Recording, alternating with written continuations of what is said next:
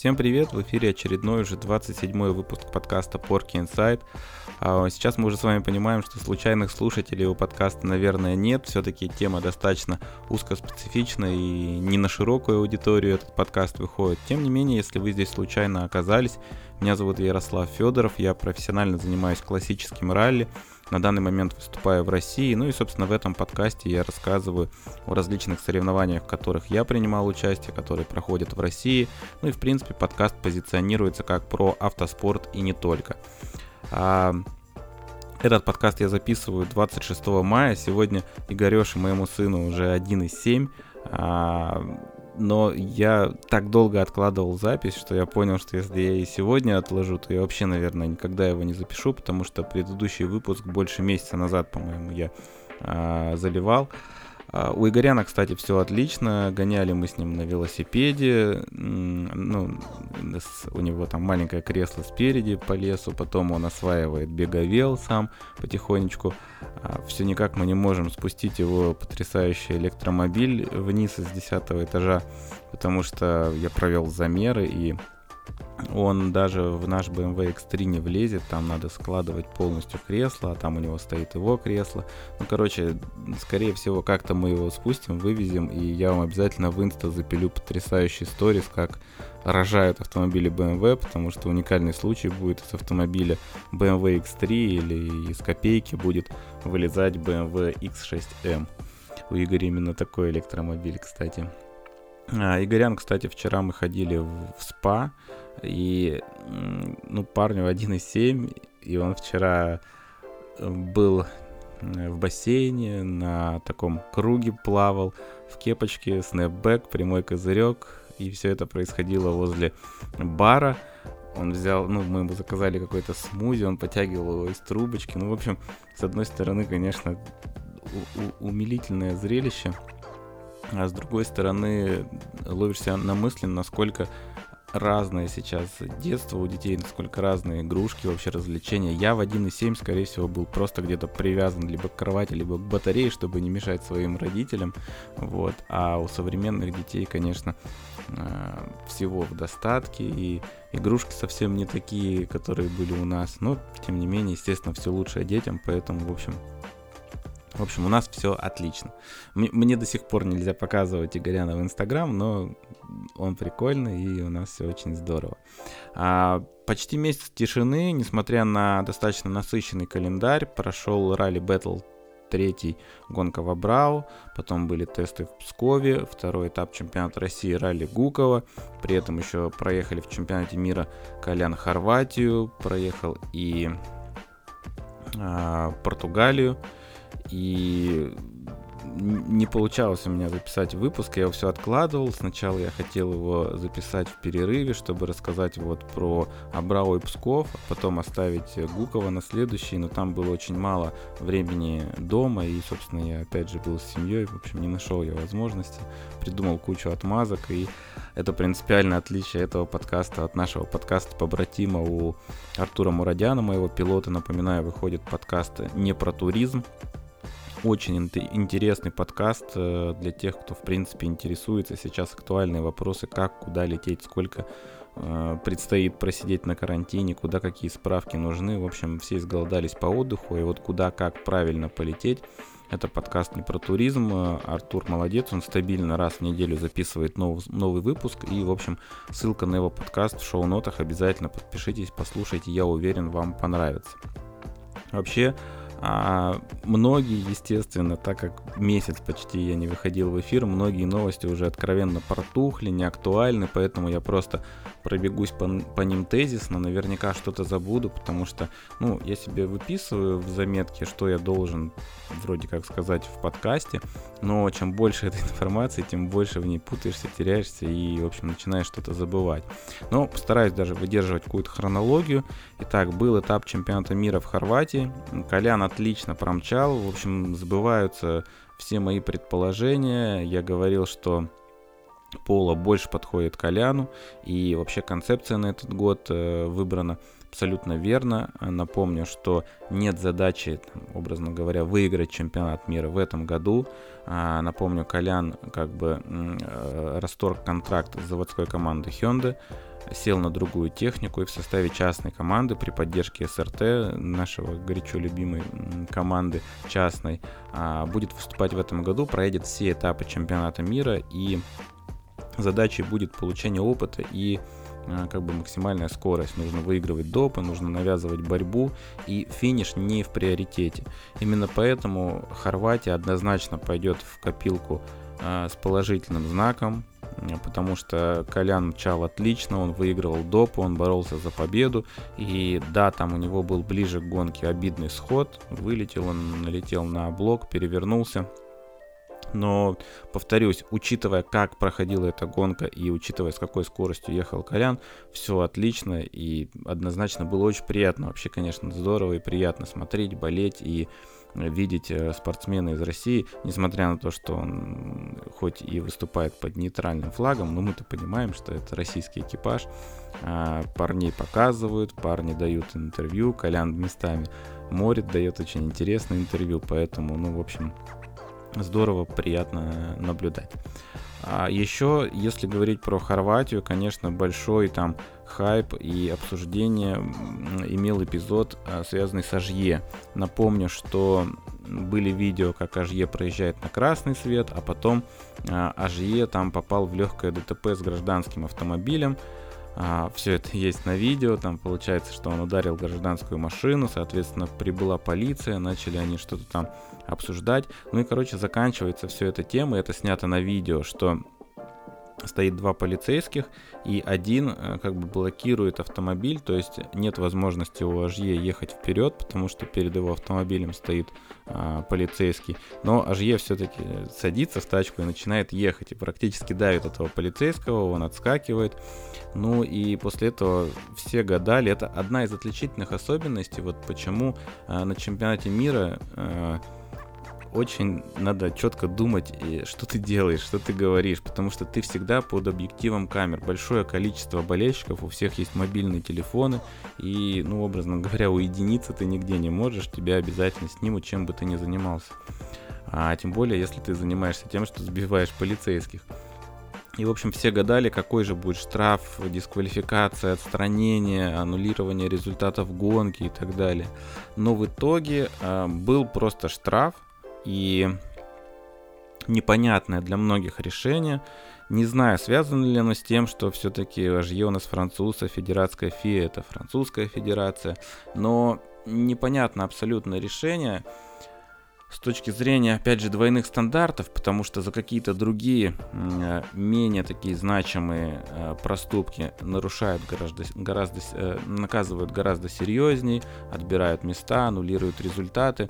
А тут просто штраф, и я-то смотрю на это с позиции, что автоспортсмены, которые выступают в чемпионате мира, это малое количество людей, на которых смотрят все, которые олицетворяют, во-первых, а, как бы высшее водительское мастерство, они действительно лучше всех в мире могут управлять автомобилем в различных условиях.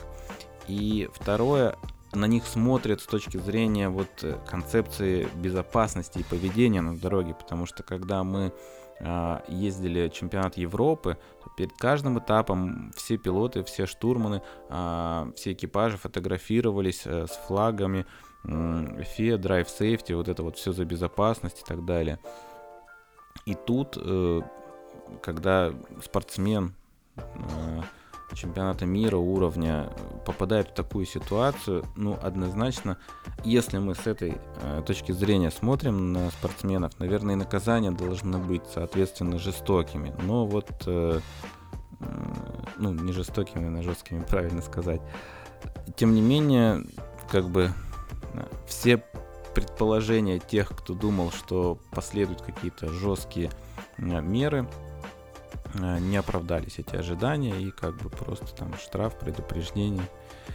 Э, поэтому, видимо, скоро чемпионат мира у нас на уровне этой безнаказанности может выйти э, на уровень Кармагеддона, когда какие-то бонусные очки будут начислять за те или иные действия. неправомерные. А если еще говорить про гонку, то э, очень порадовал Фурмо. Он дебютировал на автомобиле класса WRC, промчал очень здорово и абсолютно логично, что его и дальше, в общем, на этот автомобиль э, команда Ford посадит. А, так, После Хорватии у нас было ралли «Голубые озера». К сожалению, я не смог принять в нем участие, никто меня не взял на борт, Артур эту гонку не планировал, потому что еще и работать надо, кроме того, что мы гоняем. А, к Андрюхе Жигунову я так и не сел а, справа. Все-таки Тер, Тер нашел путь из э, пенсионного, собственно, в команду. Но, в общем, традиционный экипаж Э, Жигунов с Тером э, выиграли эту гонку в одни ворота.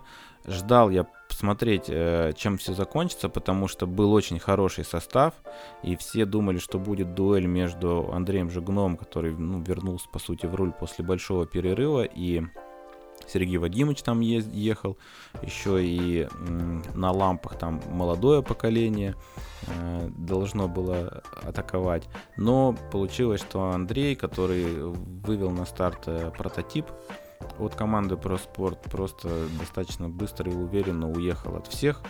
И, в общем-то, такой возврат, камбэк получился очень крутой, зрелищный.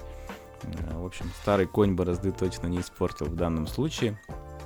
Про гонку много рассказать не могу, потому что изнутри вот информации нет. Точно писали, что опять какой-то гражданский автомобиль выезжал на доп.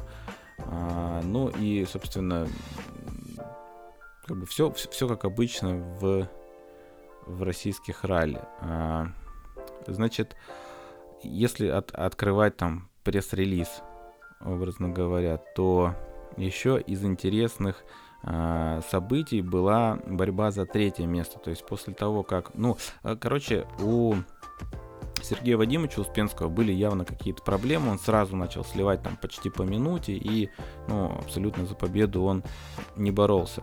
Вот. А Павел Козлов навязывал Андрею борьбу, и там по, после второго, по-моему, участка он меньше 4 секунд проигрывал, вот, но потом Андрей от него благополучно отъехал, собственно, выиграв все допы на гонке. А вот за третье место была очень крутая борьба между Павлом Щербаковым и Александром Ржевкиным. Э, эффект усиливается, что это представители двух питерских команд, которые постоянно в такой ну, доброй а, конкуренции находятся. Это команда MR Motorsport, которая нас с Артуром обслуживает, Павел Щербаков на своей предогранте. А, гонял с Александром Жевкиным, это команда R8. Вот, и, собственно, у них там была битва до последнего, обменивались они ударами, но в итоге по итогу гонки Пашка Щербаков а, оказался быстрее по всей гонке на 2,8 секунды, поэтому я уверен, оба участника этой дуэли как бы а, в копилку опыта эту гонку запишут и получили огромное удовольствие, потому что по себе знаю, вот именно такого уровня борьба, она остается а, в приятных воспоминаниях потом с таким приятным послевкусием, даже если ты не вышел победителем. Ну, конечно, если ты победил, это вдвойне приятно.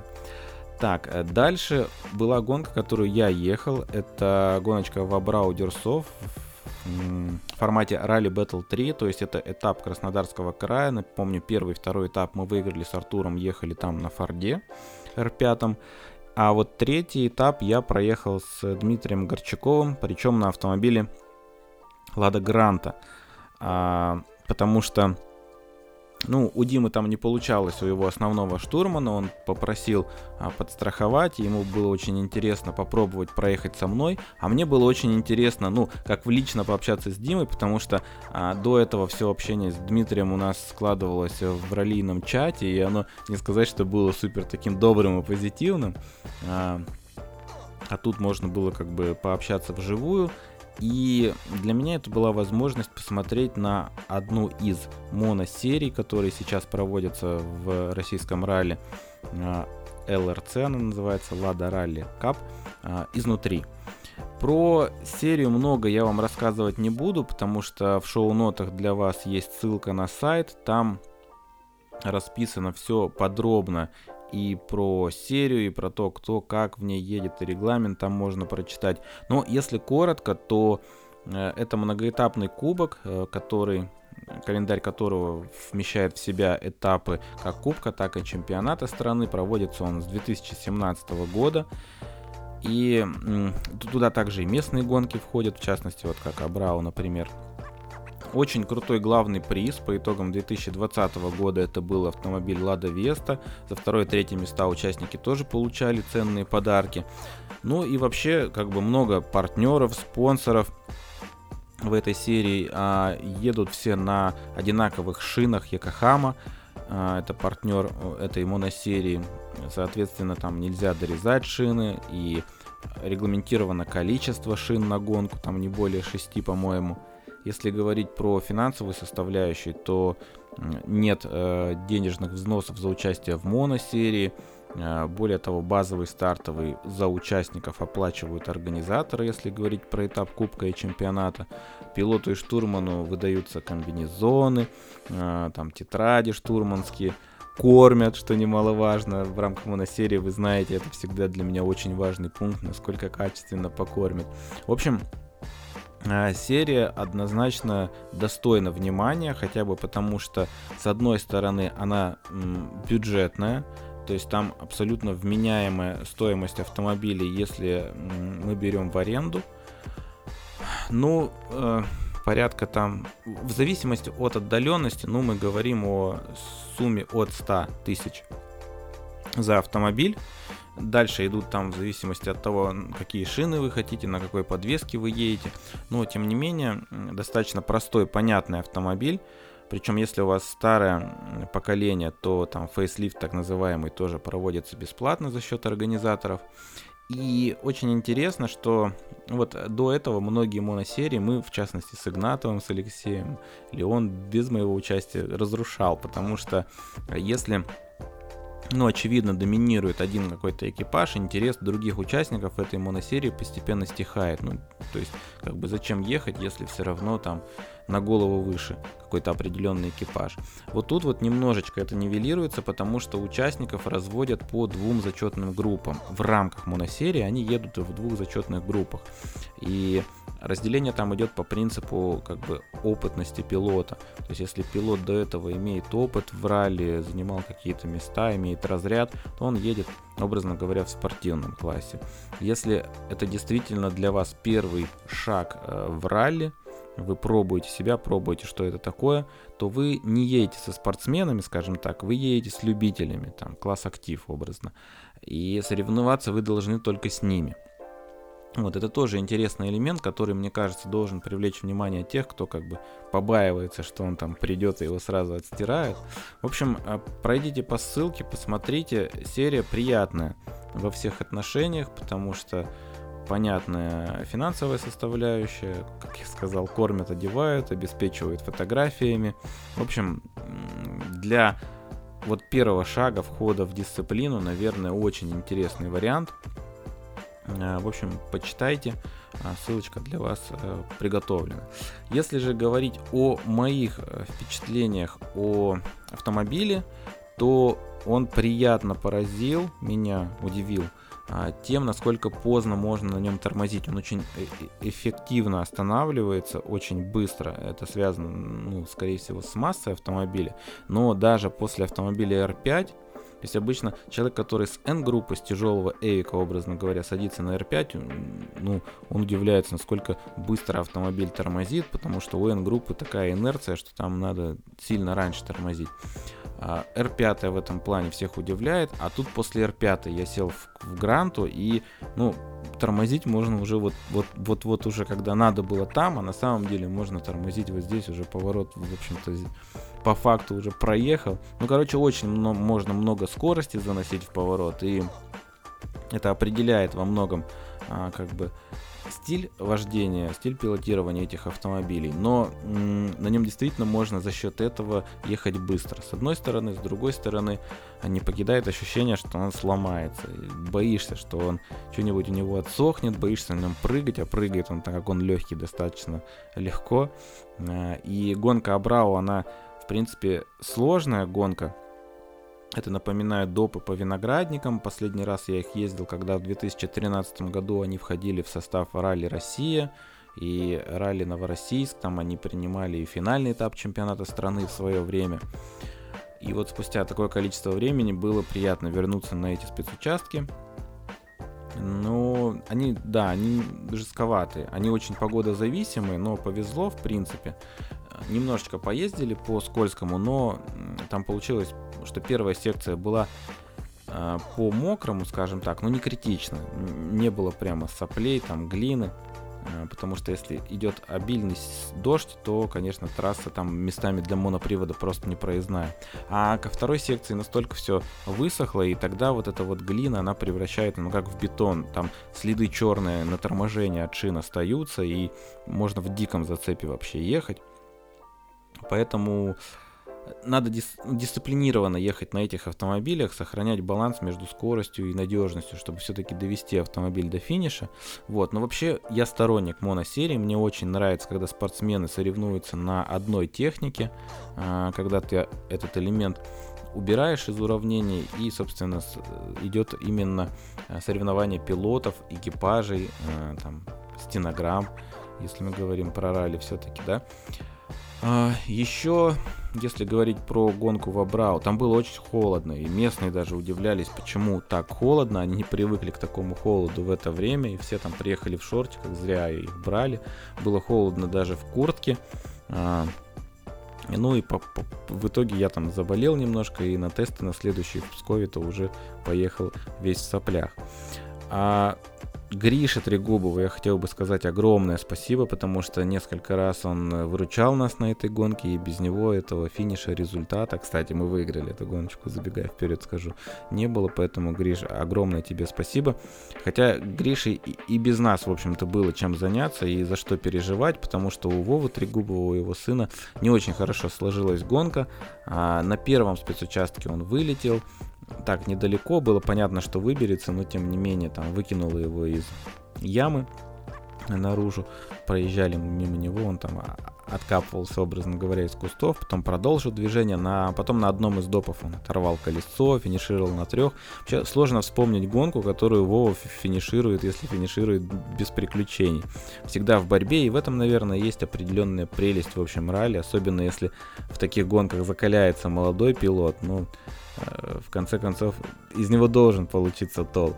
Вот. Ну а потом, к сожалению, был переворот автомобиля, и э, кувыркаясь наружу, образно говоря, после трамплина, этот автомобиль э, приехал в нашего любимого фотографа Алексея Ударцева.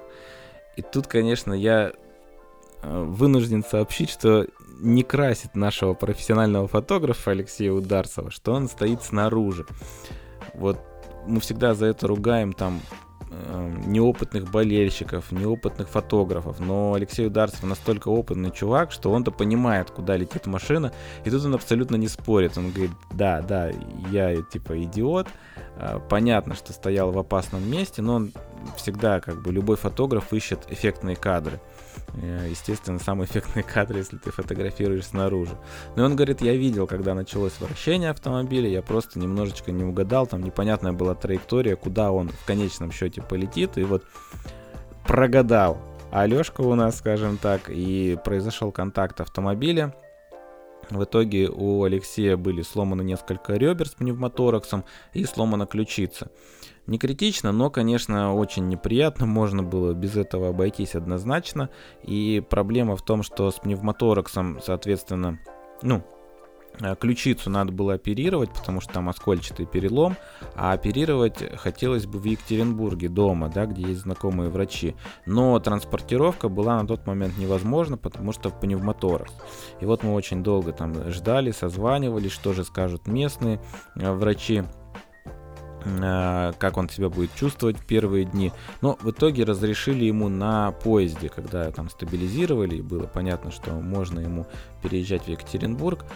А, был вариант на автомобиле, но все-таки в итоге решили на поезде. Я, кстати, сразу говорю, что надо воспользоваться российскими железными дорогами. Вот, Алексей у нас переместился в Екатеринбург, там, в общем-то, сделали операцию, все хорошо, а, и вообще он грозится вернуться в строй уже вот буквально на ралли «Белой ночи». Не знаю, надо ли торопиться в этом случае, но, конечно, желаем в любом случае Алексею скорейшего выздоровления и э, рады будем увидеть его на ближайшей гонке, если получится. В общем, большой тебе привет. Вот, а гонку мы выиграли. А, это не было связано с нашей умопомрачительной скоростью. Вообще а, у Димы достаточно сложная такая неоднозначная стенограмма. Пришлось достаточно быстро под нее подстроиться, адаптироваться. Но, в общем, сразу мы сработались. Э, в общении в личном, естественно, Дима более приятный человек, как и я, наверное, чем э, в интернетах этих ваших поэтому гонка прошла достаточно хорошо, были понятны задачи, уже на первом допе, по-моему, у основных конкурентов, а, у Никона он оторвал колесо, а, финишировал на трех, причем ехал настолько быстро, что он, финишировав на трех колесах, проиграл нам там что-то то ли 7, то ли 9 секунд, ну какую-то не сильно большую а, разницу на финише мы увидели. Вот. А у Зайцева у него были проблемы с топливом. Не знаю, связали, были ли они связаны с тем, что накануне ночью он там на своем раллийном автомобиле катал каких-то местных женщин. А, Причем ну, к слову, да, немножечко об организации закрытого парка ночного. Парни без проблем прошли в него, запустили тачку, что-то там погазовали, никто не пришел, никакой охраны, ничего не было. Вот. И в общем, после этого что-то там было, то ли с топливом. Сначала они думали, что с фильтром, потом с насосом. Но в конечном счете тоже гонка не задалась у ребят. Но даже учитывая, что там практически все соперники основные сошли, а просто доехать до финиша было тоже сложно, потому что, как я говорил, трасса жесткая. Мы за эту гонку пробили три колеса, причем в в конце у нас уже закончились запаски, и мы заключительный доп, благо он был короткий, мы изначально ехали на трех колесах. И эпично так финишировали на этих трех колесах. Сервис тоже был достаточно рядом. В общем, а, финишировали мы а, с первым местом. Поэтому а, как я люблю повторять, ралли это комплексное мероприятие. Тут нужно не только супер быстро ехать, нужно еще и доводить автомобиль до финиша. Это все-таки технический вид спорта.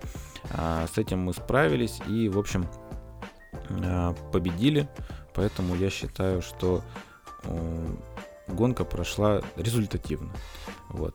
Я надеюсь, что задачи, которые на меня Дмитрий возлагал, я выполнил.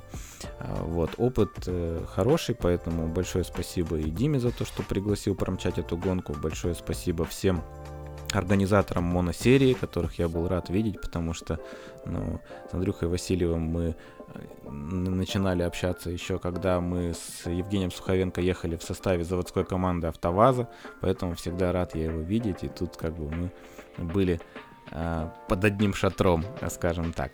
Вот, еще из приколов этой гонки была запруда от овощей, там был небольшой брод, некий ручеек на ознакомлении, а вот уже в гонке оказалось, что там достаточно много воды, и потом на фотках было видно, что а, зрители любезно там устроили запруду и, в общем, набрали побольше воды для зрелищности, видимо, кадров, эффектных прыск и так далее. Но запруда от овощей на ралли Абрао не идет ни в какое сравнение с запрудой на ралли Гукова, о чем мы будем говорить в конце, поэтому, а, в общем, отметим это просто как такой приятный бонус для зрителей. Вот. И еще из э, прикольных моментов у меня я вез с собой на гонку, естественно, несколько гелей СИС. Большое спасибо моим партнерам компании Science Sports. А, и, соответственно, э, эти гели у меня один пакетик лопнул в багаже, и у меня весь багаж, все вещи были а, в геле от СИС. А, пришлось там оперативно что-то стирать, придумывать. Ну, короче, я выглядел как идиот, когда получил багаж, открыл сумку, и там все такое. А, так, это если говорить про ралли Абрау Дюрсо. После Абрау я сразу полетел на тесты Пскове. Ну, вернее, я вернулся в Москву, а оттуда с Васьком Грязиным, который, э, напоминаю, в этом году он является тренером Артура Мурадяна, с которым я выступаю, а вот в прошлом году мы с Васей стали чемпионами России. И, соответственно, с Васей мы поехали в Псков, где у нас должны были быть два дня тестов а, с Артуром. Этим мы немножечко компенсировали, что нам не удалось потеститься в Гуково. В Гуково потестились все, кроме нас. И у Буланцева там был большой тестовый объем, и Илюха Латынов, наш однокомандник, а, погонял. А мы одни тесты отменили, потому что в Гуково тоже очень погодозависимая трасса, и там был прогноз на дождь, а как бы по грязи просто безыдейно гонять не хотелось, а потом, э, когда планировались вторые тесты, у Артура немножечко не получилось по работе, ну и, короче, в итоге в Гуково мы не потестировались, решили, что хотя бы в Пскове надо погонять. А, тесты в Пскове продолжают меня удивлять, потому что как выяснилось, это самые дорогие, ну, может быть, одни из самых, но, наверное, самые дорогие тесты в России, если говорить про, ну, образно говоря, стоимость тестового дня. Мы же можем сравнивать, мы тестируемся и в Карелии, например, а, и где-то в других регионах. Вот тесты в Пскове самые а, дорогие, но при этом состояние дороги, например, на этих тестах абсолютно не соответствовало этой стоимости, потому что дорога была просто не подготовлена. Она, вот как после весны там остались какие-то ямы, колдоебины, вот они и, собственно, имели место. Поэтому местами, ну, даже ознакомиться на гражданском автомобиле было очень сложно, потому что тачке сильно доставалось. Понятно, что Шкода в меньшей степени как бы чувствует все это. Но когда мы ехали по дороге и знакомились, вообще были вопросы в голове, за что мы платим такие деньги. А, скорой пожарки тоже на тестах не было, хотя это обязательный элемент. Пожарки не было в принципе, а скорую они заменили, сказали, у нас фельдшер сидит в автомобиле на финише. Вот, но историю с фельдшером, я напоминаю, мы проходили на ралли Борда на тестах, когда Саша Ржевкин нам пристроил своего Эвика, и ему нужен был медицинский осмотр и, возможно, помощь. Там как раз-таки была машина скорой помощи, но в ней был только фельдшер, девочка, которая сказала, ну, я, к сожалению, ничего не умею, я могу вам поставить укол, если надо, и там, дать аспиринку. Вот, а остальное это не ко мне, езжайте как бы в больницу. Вот, поэтому очень много вопросов у меня по псковским тестам, но опять же, наверное, организаторы исходят из того, что за неимением альтернатив. Типа все равно приедут и будут гонять. Поэтому не хотите, не платите, не ездите. Наверное, тоже имеет место быть такая позиция, хотя не могу сказать, что она правильная, как мне кажется. А, так, ну ладно, давайте двигаться дальше. Дальше у нас, по идее, дальше было Гуково вместе с этапом чемпионата мира в Португалии, но Гуково как бы сладенькое, это я оставлю, естественно, на десерт вам напоследок, поэтому давайте быстренько по Португалии. В Португалии тоже много обсуждать не будем. Колян опять отлично промчал гонку и если вы не подписаны на его телеграм-канал, обязательно сделайте это, потому что там он дает а, постоянно какой-то свой фидбэк, рассказывает, как прошел день, дает какие-то комментарии. А более того, вот после этой гонки он даже выложил некое видео с нарезкой из онбордов. Хотя это, в общем, делать ну, если не запрещено, то не приветствуется. Дело в том, что все права на видеоконтент, на все онборды принадлежит э, Red Bull как главному промоутеру серии чемпионата мира. Поэтому, если ты просто захочешь, как мы раньше с Коляном выкладывали онборд на YouTube, а потому что онборды все всегда просят, всем всегда интересно посмотреть, как это изнутри, послушать стенограмму, как работает штурман и так далее. Вот, вот на чемпионате мира это не прокатывает. На чемпионате Европы, кстати, тоже. Там все права у Евроспорта. Если ты выкладываешь на YouTube онборд, тебе тут же прилетает страйк. На чемпионате мира как бы ты можешь смотреть онборды экипажа, если у тебя есть подписка платная WRC+, и там, соответственно, у всех экипажей почти есть онборды, можешь смотреть там. А вот так вот, чтобы тем более нарезать какие-то интересные моменты, нет, такого никогда не может быть, поэтому Колян решил, что так как, а, собственно, иностранцы не знают э, о, Телеграме, ну, как ему, наверное, кажется, хотя, может быть, не знает, потому что мы им когда объясняли, ВКонтакт, Телеграм, они такие, типа, что это такое вообще?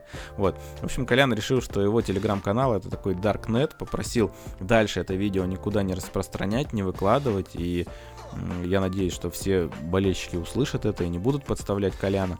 Ну и, соответственно, там в телеграм-канале у него можно посмотреть нарезку из каких-то забавных моментов. Там им и жопы голые показывали, и были такие жесткие удары, когда у них геометрия автомобиля, собственно, менялась. В общем, Посмотрите, если не подписаны, подпишитесь, ссылка тоже есть в шоу-нотах. А, так, ну и в итоге, кстати, Колян начал хорошо, но были проблемы у него технического плана, были проблемы с турбиной, и, в общем, откатился он по результатам вниз, хотя в итоге был на финише. А, в общем, повторюсь, тенденция правильная, поэтому следующий этап чемпионата мира, который будет на Сардинии, мы предвкушаем. Там в прошлом, ну, в позапрошлом, получается, году, в прошлом, когда мы с Колян там ехали, в 2019, а, тоже мы мчали а, неплохо, просто был обидный наезд там на камень, который непонятным образом появился после ознакомления, где мы вывернули себе колесо и досрочно закончили. Вот. А так, в принципе, Надеюсь, что все получится, и кто знает, может Колян тоже там будет прыгать с пирса э, в воду, как это делают все победители ралли Сардинии. А еще из интересного, что произошло на ралли Португалии, это история с ковидом. Там ситуация в следующем. Продолжает, собственно, э, лютый контроль э, и истерию по поводу ковида. И так, начнем с того, что Вейби. Э, Вейби у нас попал под раздачу достаточно жестко. Короче, Вейби со штурманом э, проехал. Ну, то есть все спортсмены сдают э, тест первый, как, перед тем, как отправиться на этап. Потом они по ходу этапа прямо сдают. Вот э, он, э, э, Вейби, прилетел э, на гонку с негативным тестом, но э, там как бы не сильно афишировал, что на Таргофлоре он активно, тесно контактировал с Андресом Микельсоном, у которого был подтвержденный положительный ковид-тест. И он изначально в Португалию уже не ехал. Э, сидел на изоляции, вот, а Вейби, собственно, с отрицательным тестом приехал на Португалию, проехали они, по-моему, шейкдаун, и потом следующий тест показал положительный результат, вот, и их с штурманом отправили на изоляцию. А дальше очень важный момент, что вот их отправили на изоляцию а, как экипаж. А, потом выясняется, что, короче, Вейби сел в тачку и уехал в Испанию из Португалии. И ему за это дело, за несоблюдение правил карантина, выносит решение достаточно жестко, как мне кажется. Его отстраняют от чемпионата мира, от участия в любых гонках формате чемпионата мира, я надеюсь, что это только на чемпионат мира распространяется, а не на любые соревнования, на 6 месяцев, то есть по 23 ноября, а Япония, заключительный этап чемпионата мира, я напоминаю, у нас 14 ноября. То есть мы говорим о том, что в этом году Вейби в чемпионате мира больше не участвует и не может ни на что претендовать. Это, как мне кажется, ну достаточно серьезный такой удар по карьере как минимум. И вот я надеюсь, что это только распространяется на этапы чемпионата мира, что хотя бы какие-то локальные гонки, может быть, он переключится, я не знаю, на чемпионат Европы, что-то такое. Но, короче, тем не менее, Вейби в этом году уже никуда не едет.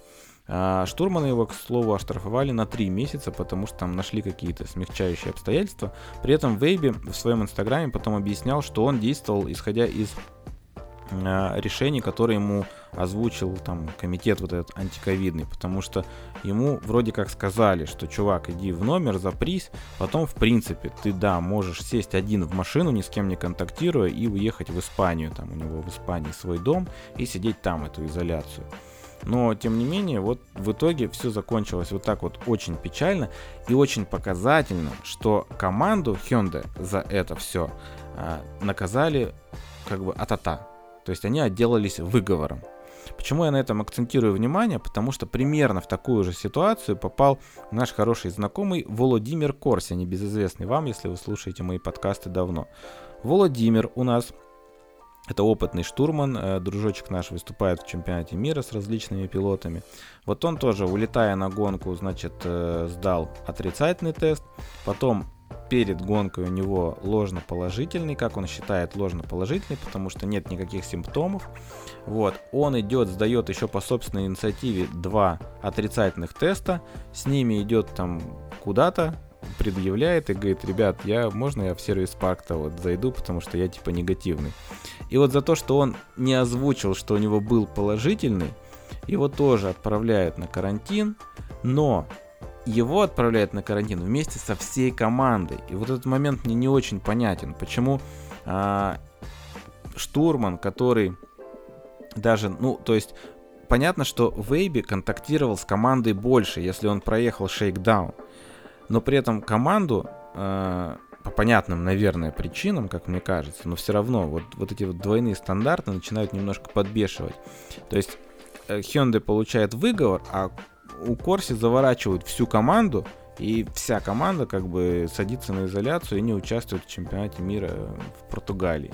Очень непонятное, показательное и как бы ну, не знаю, как реагировать. В общем, выводы делайте сами. Вот. А сейчас я записываю, и вот сегодня уже новость прилетела, что и Солберги, дружочки мои, тоже присели, потому что у Петра, у старшего, позитивный тест, у Оливера отрицательный, негативный, но по правилам, так как он контактировал, в общем, он э, Сардинию тоже не едет. Вот. У Петьки вроде все нормально, как бы пишут сейчас легкий жар, все переживают за него, все мониторят там истории его и Оливера. Ну, вроде как сказал, пока все нормально, у папы там небольшая температура. Папа в свою очередь пишет, боже мой, как мне жалко, что из-за меня Оливер не поедет ралли Сардиния, но как бы есть правила, мы должны их соблюдать. То есть сейчас все немножечко на минус-то, конечно, присядут после таких лютых решений. Но я надеюсь, больше не будет каких-то таких сомнительных решений, либо жестких, которые, ну, однозначно как-то на спортивную составляющую в итоге а, действуют. Так, э, это все, что я хотел рассказать, кроме ралли Гукова. По ралли Гукова, друзья, сразу я вам скажу э, предположение, что я наверняка что-то забуду, потому что на этой гонке было столько событий, столько фейлов от организаторов, что вот их список огромный у меня перед глазами, я наверняка что-то забыл в него включить, потому что с каждым новым сообщением от организаторов там участники офигевали, конечно, от самых каких-то от, от очередного факта и решения а, все больше и больше. Ну, то есть это вот это сто процентов ситуация, когда вот мы думали, что это уже дно, а потом снизу постучали. Ну, давайте по порядку. А, Ралли Гукова это гонка, которую я ни разу не ездил. Я в России не ездил ралли Гукова, не успел съездить ралли Ермак и не ездил я Адыгею. Вот, остальные гонки в России вроде я ездил, которые относятся к Кубку и чемпионату. А Гукова я не ездил, но много слышал. И, собственно, слышал в том числе от Стаса Грязина, который ну, очень любит эту гонку. И э, слышал я всегда о каких-то потрясающих там баталиях. И вот когда я сейчас готовился к программе, например, я нашел прикольную статью э, у журнала «Пятое колесо». Там описываются события ралли Гукова 2001 года. Борьба там, конечно, была вообще жесткая. И там э, Андрей Жигунов со Стасом Грязиным, они бились тоже в секундах на протяжении всей гонки. А, и в итоге там Стас отрывает опору стойки, Андрей выигрывает в абсолюте. А потом там еще на тот момент ехали Потапов, Успенский на своих там WRC машинах, образно говоря. Ну, в общем, почитайте, легко загуглите, ссылку оставлять не буду. В общем, однозначно, конечно же, гонка имеет свою историю, потому что там 1992 года, по-моему, она проводится, но это и определит в конечном счете как бы многие недовольства, потому что гонка как появилась? В 1992 году, предположим, а, ну, может, в 91-м, я не знаю, а, в поле нарезали дороги трактором, и потом эти дороги, искусственно нарезанные в полях, стали э, ралли Гукова.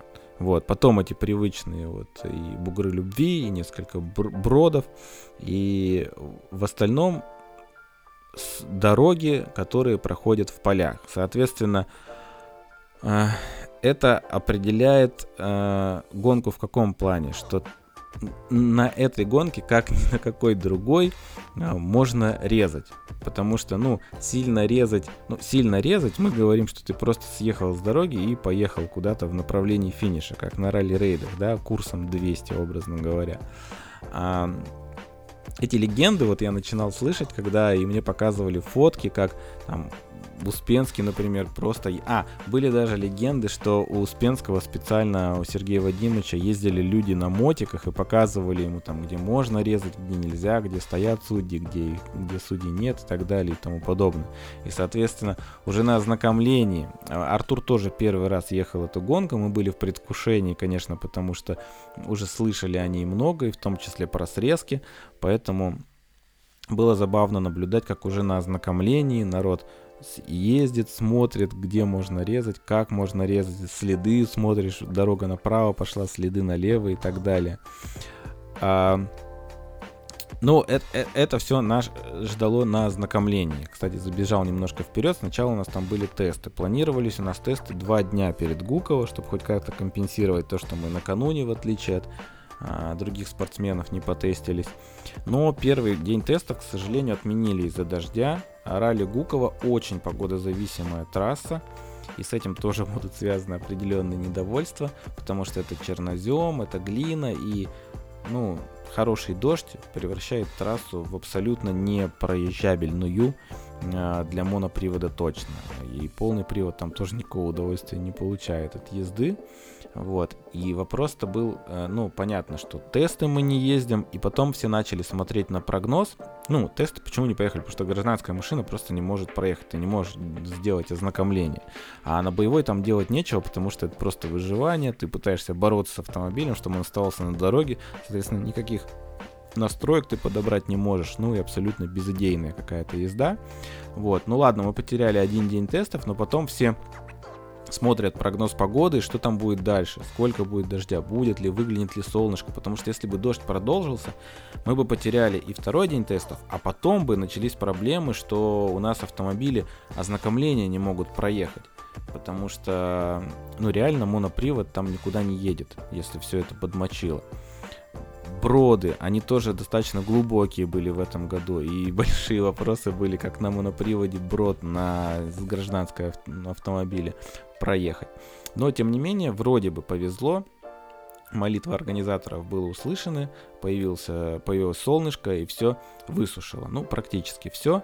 Немножечко там переиграли с ознакомлением, а, перенесли ознаком... Самый проблемный был, назовем его так, спецучасток. А, там застрял грейдер. Ну, он сначала была версия, что застрял, потом вроде как у него какие-то проблемы с колесом были, но в любом случае грейдер поехал там закрывать какую-то огромную лужу. Вообще луж на ознакомлении было много, прям лужи на всю э, дорогу. Ну, вы видели их у меня в Инстаграме. Там застревали машины, вытаскивали друг друга, либо приходилось объезжать по полю. Это опять же срезка. В общем, такая местами гонка на выживание начиналась уже на ознакомлении. А, кстати, вот дороги, я вам сказал, что дороги в поле, вообще ознакомление было очень сложным с точки зрения ориентирования. Наверное, Андрюха Жигунов знает эту гонку наизусть, он абсолютно этого не скрывает. Успенский, наверное, тоже, потому что он там в 2001, вот когда я это интервью его читал, там на тот момент гонка типа проводилась 22 раз, и он говорит, я за эти 22 года там 3 или 4 раза только ее пропустил, а спецучастки, естественно, примерно одни и те же используются. Вот. ну а тем, кто гонку наизусть не знает, как, например, нам, а было немножечко неудобно ориентироваться, потому что в поле очень много развязок. Они прикольные, наверное, опять же, в формате ралли-рейдов, когда надо угадывать, да, что за позиции куда ехать. Но в формате классического ралли было бы здорово, наверное, организаторам а, поставить флажки с указанием на перекрестке, там, при пересечении дорог в поле, куда нужно ехать дальше. Хотя, в принципе, ну, даже если говорить про дорожку, про расстояние, она практически везде билась. Были ошибки, кстати, забегая вперед, вам скажу, в дорожке местами грубые, но на ознакомлении, в общем, у меня почти все позиции бились, и даже я там в одном месте направил опытных спортсменов, которые встали на перекрестке и сказали, вот обычно доп уходит направо, но вдруг тут типа, ну, вроде как по дорожке налево. Я такой, да, действительно по дорожке налево. Позвонили организаторам, они сказали, действительно налево. Налево мы ездили, друзья, чтобы исполнить абсолютно безыдейную петлю на одном из спецучастков. Понятно было, что этой петлей добирают э, дистанцию ралли, чтобы она соответствовала минимальной для чемпионата России. Но петля была абсолютно безыдейной. Она уходила за дорогу, там, образно говоря, старая ЖД это была дорога, не знаю. В общем, Петля заключалась в том, что сначала мы ехали километра полтора-два по абсолютно прямой, раздолбанной дороге, абсолютно раздолбанной на максимальной скорости. Ты зажимал газ и как бы наблюдал, как твой автомобиль разрушается, если говорить уже про саму гонку, либо ты все эти ямы пытался объехать на гражданском автомобиле во время ознакомления. Вот. И проскакав вот этот вот там двухкилометровый э, фрагмент дороги, ты поворачивал и ехал потом по полю с кучей абсолютно непонятных срезок, срезок грязи. И в итоге ты финишировал или не финишировал, а, но об этом чуть позже, э, финишный створ. Так, э, подождите, я отвлекся от своих записей. Значит, что я еще тут у меня записано, что я должен сказать? Был официальный чат ралли. Это тоже очень показательный момент. Организаторы ралли совершили одну из самых главных глупостей на этой гонке. Они сделали официальный чат. Это нормальная практика. Сейчас все организаторы используют э, чат-группу WhatsApp они делают ее закрытой, и они выкладывают туда просто все оперативно, чтобы видели бюллетени, а, какие-то нормативные документы, стартовки, а, решения и так далее. Это очень удобно. Не надо никого отдельно оповещать, все подписаны, все читают. Но тут почему-то организаторы открыли чат для комментариев. А так как негатива у участников было предостаточно, все этот негатив начали выливать в чат. Организаторы допустили вторую ошибку и начали спорить, что-то оправдываться. Ну, в общем, э, в качестве показательного примера могу вам сказать, что Витюр, Витюня Позерн, дружочек мой, он э, в официальном чате ралли нарисовал письку, так сказать, в дорожной книге. Там были вопросы по тому, что вот дорожная книга не очень была корректная. Там, э, не знаю, получится объяснить или нет. В общем, из сервиса через какое-то количество времени можно повернуть налево прямо на старт допа. Он виден с дороги. Но в дорожке был написан маршрут, что ты проезжал мимо, разворачивался, возвращался и поворачивал с дороги, образно говоря, направо. Но вопрос, зачем, мягко говоря, организаторы сказали, что ну есть шансы, что там а ДПС нарисует сплошную линию, и тогда вот это будет э, нарушением правил, тогда ДПС там будет стоять и всех штрафовать. Хотя ДПС там лютуют, а там мало того, что за номера неоригинальные как бы наклейки, да, наказывают. Там на юге, кстати, штрафуют за грязные автомобили. Поэтому после ознакомления, а все, все автомобили, вы представляете, в каком виде были после грязных дорог полевых, после ознакомления, все сразу дисциплинированно ехали на моечку. Ну и вот, и, собственно, вот в обсуждении этой позиции Витя нарисовал очень понятную позицию, на мой взгляд. Нарисовал вместо стрелочки письку, и в итоге все это украшало официальный чат ралли. Меня, к слову, из этого официального чата в итоге выгнали уже после гонки, когда попросили всех писать как бы негатив, ну, не негатив, а как совет организаторам, наверное, так это звучало. Ну, в общем, в итоге меня выгнали, потому что я очень много написал, но об этом тоже расскажу чуть позже. Так, э, про тесты рассказал, про дороги рассказал, э, что сложно было ориентироваться. И сами дороги, они, видимо, вот в 92-м-то они были пошире, а с каждым годом они все уже, уже, уже, и в итоге они, ну, значительная часть дистанции, это достаточно узкие дороги, э, без брусверов, напоминаю, с которой в любой момент ты можешь съехать, ехать куда тебе угодно, как бы насколько угодно ты можешь в поле уехать, хотя нормативные документы ПР достаточно четко определяют, что там не больше корпуса автомобиля может отклоняться от дороги. Но тут э, это была масса дискуссий среди спортсменов и среди организаторов, что понимать под дорогой. Потом мы начали обсуждать, что понимать под финишным створом. И я вам все-таки расскажу про этот финишный створ а, чуть позже. Так, я вам а, не рассказал я вам, что перенесли в итоге ознакомление. Вот э, один доп, да, про него я начал рассказывать точно, что там застрял грейдер, который то ли оторвал колесо, то ли что, на котором была огромная огромная такая ловушка, в которой многие автомобили застряли. И ее, к слову, просто засыпали гравием. Так абсолютно не, неаккуратно. Просто нас вывалили туда не гравия, простите, щебня, а вывалили туда щебня, и мы по этому щебню там тоже на спортивных автомобилях прыгали, шепотом проезжали, ну то есть там о, о секундах а, скоро, скорости речи не шло. Вот. И, ну, логика организаторов тут понятна. Вот этот последний самый проблемный доп, они ему давали максимум времени, чтобы все-таки подсохнуть. Поэтому в одну сторону мы знакомились с ним э, в конце основного дня ознакомления, а в другую сторону вообще с утра. И у нас ознакомление поставили с 9, ой, с 7 утра, хотя оно должно было быть с 9. Соответственно, в первый день гонки мы с утра не сильно выспались, потому что а, в Гуково с инфраструктурой это все не очень здорово. Там нет большого количества отелей каких-то, народ либо квартиры снимает, либо заранее бронирует очень малочисленные отели, э, живут в соседнем. Мы вот, например, жили Каменск-Шахтинском. Это, ну, более-менее цивилизованный какой-то городок, скажем так, там хотя бы есть гостиницы, но ехать от него 40 минут до Гукова, соответственно, еще вот на дорогу это уходит какое-то количество времени.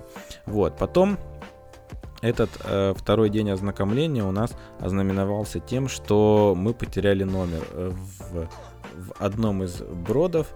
Мы заехали, а выехали уже без номера. А, мы, мы, мы теряли его и в первый, кстати, и в первый день, но там были зрители, которые оперативно доставали. И я им предложил, я говорю, ребят, вы, мы одними из первых ехали. Я говорю, ребят, так буквально 100-500 рублей любой экипаж, пожалуйста, вам каждый будет отслюнявливать, ловите номера, будет к вечеру сказочно богаты. Ну, они уже знали эту схему. Мы не первые, кто им предлагали. Они сказали, вместо идеи вы давайте уже доставайте бабосики. А второй вот э, номер ушел от нас в Броде, где не было зрителей. Там стоял только Игорь Буланцев, который залил на Эвике мотор. И, собственно, потом с каким-то местным чуваком уехал, ему там команда другой автомобиль. У Игоря вообще очень насыщенно прошло ознакомление. У него тесты-то прошли, которые вот за недели-две были до, до гонки достаточно напряженно, потому что он сильно повредил Шкоду, и автомобиль он стартовал там уже не на своем автомобиле, а, по-моему, Попов ему сдал в аренду. Ну, я не знаю, какое количество узлов там автомобиля было перекинуто, но тем не менее у Игоря приключения начались еще на тех тестах. Тут на ознакомление он залил мотор на Эвике, потом взял Volvo, по-моему, в команде – на ней он пробил колесо. Ну, в общем, такая у Игоря в итоге трудовая победа на этой гонке будет. Вот, и, собственно, все. И мы, короче, я полез в брод. Разделся, полез в брод. Вода безумно холодная, я еще с соплями. И ситуация точно не улучшила. Короче, но тем не менее, после там, ну, минут 30 мы искали. И, а вода-то непрозрачная, то есть ты вынужден ходить ногами пытаться нащупать эту металлическую табличку. Потом ноги уже э, в холодной воде дубеют, ты ничего не чувствуешь, пытаешься руками. Ну, короче, каким-то чудом мы номер нашли, потому что автомобиль арендный, и как бы не хотелось бы без номера его возвращать. Плюс, как я говорил, ДПС лютуют, и за езду без номера-то они не будут особо хвалить тебя. Вот, а, кстати, если говорить про прокатные автомобили, а, на юге я вам рассказывал, уже есть тема, что там прокатные конторы очень осторожно относятся к спортсменам, проверяют периодически там списки, смотрят по GPS, чтобы автомобили не ездили в горы и так далее. А, недолюбливают спортсменов, скажем так, и были вообще истории, когда тачку а, на южных гонках прямо там на перевале, на каком-нибудь газовом глушили, по GPS звонили и говорили, о, вы похожи на спецучастки ралли, короче, тачку глушим, все. Или не так, или говорили, прекратите поездить, а то заглушим тачку, и, по-моему, Гриша, ну, могу ошибаться, но, по-моему, Гриша Трегубов сказал, ну, глушите, сами ее будете забирать там с самого верха горы, вот. А в одном случае приезжала прям какая-то братва, что-то разбираться, ну, короче, историй много, вот. Тут было прикольно, когда Никону прямо из прокатной конторы WhatsApp, а Крылов показывал, ему скидывают, короче, две фотки. Первая фотка — это трек, который нарисовал GPS прокатной машины, а вторая фотка — это фотография спецучастка из э, Э, регламент ралли, и, естественно, стопроцентное совпадение рисунков. Вот, и осторожно спрашивают, типа, а вы не участвуете на нашем автомобиле в гонках? Ну, как бы в гонке же они участвуют, они же в ознакомлении участвуют. Ну, короче, предстояло им еще объяснить, что они там делали, но в итоге, насколько я знаю, просто там 500 рублей из депозита у них вычли, и 500 рублей еще им они заплатили за мойку двигателя, потому что они снаружи тачку помыли, а под капотом не помыли. когда там они показывали, как у них выглядело подкапотное, ну, однозначно, 500 рублей это очень легко они отделались. Вот, возвращаясь к вопросу резать, не резать, как резать и так далее. А, складывалось ощущение, что на этой гонке выиграет тот, кто умеет резать, кто будет резать больше, чем другие и так далее. И а, естественно, прежде всего, всю э, эту историю ассоциируют с командой ProSport. А для тех, кто не в курсе, достаточно давно, не помню в каком году, в Новороссийске, по-моему, была ситуация, когда вообще появился термин «жигунить», так называемый. Короче, на одной из гонок а, Андрей Жигунов а, привез какое-то нереальное количество времени э, там, на одном из допов, даже на нескольких, а другим участникам, которые были этим очень недовольны факту, не понимали. Ну, естественно, самое простое и понятное объяснение, что там столько можно проиграть, если твой соперник сильно режет. Вот. И был написан протест, там точно писал Дима Тагиров, по-моему, Килунин был, еще кто-то. Ну, короче, вот спортсмены, которые на тот момент гоняли на N-группе. Вот, было КСК, совещание, ну и в итоге всех спортсменов вызвали и а, просто Э, открыли на двух ноутбуках два онборда. Андрея Жигунова и, скажем, ну, предположим, Дима Тагирова. Вот. И э, из онборда стало очевидно, что Андрей Жигунов просто быстрее едет. Он не режет, он просто быстрее едет. Э, поэтому, э, как бы, очень многие вопросы на тот момент отпали. С одной стороны, а с другой стороны остался термин «жигунить», потому что там э, все-таки в случае подрезок э, начали как бы обсуждать, вот насколько можно много съехать с автомобиля. А, Все-таки у тебя в любом случае есть же позиции дорожной книги, ты их не можешь в принципе пропускать, потому что если ты пропускаешь а, позицию дорожной книги, это отклонение от маршрута, это исключение из ралли. С другой стороны, если мы говорим о том, что для всех понятие дороги это абсолютно абстрактная вещь, то тебе как в ралли-рейдах нужно собрать точки то есть каждая, если рассматривать каждую позицию дорожной книги как точка, которую надо взять, да, может быть тебе через них надо проехать, а все остальное, что ты делаешь, это абсолютно ты сам себе выбираешь вектор движения, вот. И в итоге-то как бы эта ситуация, вот э, возвращаясь к ралли Гукова, э, снова об этом понятно, что у команды ProSport огромный опыт э, в Гуково, и Андрей много ездил, и команда здесь много тестируется, и Андрей умеет настраивать автомобили а, для такой гонки, потому что для меня ну, когда я ехал эту гонку сейчас с Артуром на автомобиле R5, когда машина получала местами такие удары, вообще такие подачи от дороги, э, я не представляю, как на N-группе можно было ехать по таким дорогам, тем более ехать быстро, потому что N-групповая машина однозначно меньше способна выдержать, чем техника категории R5. Но вот тем не менее, а, если говорить про итоги гонки, то на фоне сошедших, ну позже расскажу, как она сложилась, но в итоге первый Буланцев, вторые мы, третий Бодров. Антон Бодров, это воспитанник Андрея Жигунова из команды ProSport, он едет на N-группе. И вот он оказался третьим в абсолюте на N-групповой технике, навезя местами очень много, непростительно много другим пилотам на таких же лампах, скажем так. Естественно, тоже пошли вопросы и э, предположения, что, наверное, Антон много резал, потому что, типа, тренер знает, где резать. Антон, наверное, резал, поэтому ехал так быстро. Тем более, э, как бы, э, еще версия-то какая была, что Э, если вот Антон такой быстрый парень, то почему он быстро не едет на других этапах чемпионата России, там, на других гонках, на этапах Кубка и так далее и тому подобное. Почему вот такая запредельная скорость только в Гуково? Непонятно. И самое простое, повторюсь, объяснить это срезками. Но для объективности понимания ситуации я все-таки напомню вам еще раз, что у команды ProSport, во-первых, огромный опыт э, и по настройке автомобиля, и по пониманию логики дороги, и тестовый объем работы они очень большой здесь сделают. То есть Антон изначально зашел... Про Антона, кстати, говорю, э, потому что Андрей тоже же ехал эту гонку. И начал-то он ее очень бодро, но потом у него произошел технический сход. Вот если бы технического схода не было, я думаю, еще более бы удивительные были времена у второго автомобиля команды ProSport. Но тем не менее в старью остался только Антон Бодров, который планомерно от всех уезжал.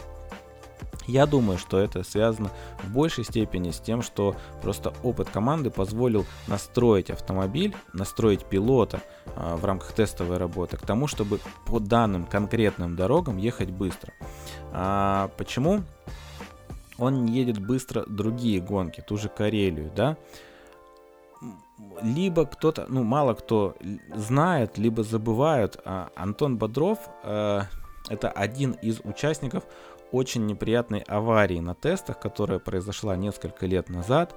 А, очень жесткая авария и большие повреждения получил Антон. У него в общей сложности, по-моему, могу ошибаться, но, по-моему, было 13 операций. И до сих пор у него металлические там различные стержни, а, элементы и в руках, и в ногах. И в принципе, после такой жуткой аварии, после такого большого периода восстановительного, реабилитационного, а, надо заставить себя, то есть сам факт того, что человек после такого возвращается в руль спортивного автомобиля, уже достоин уважения.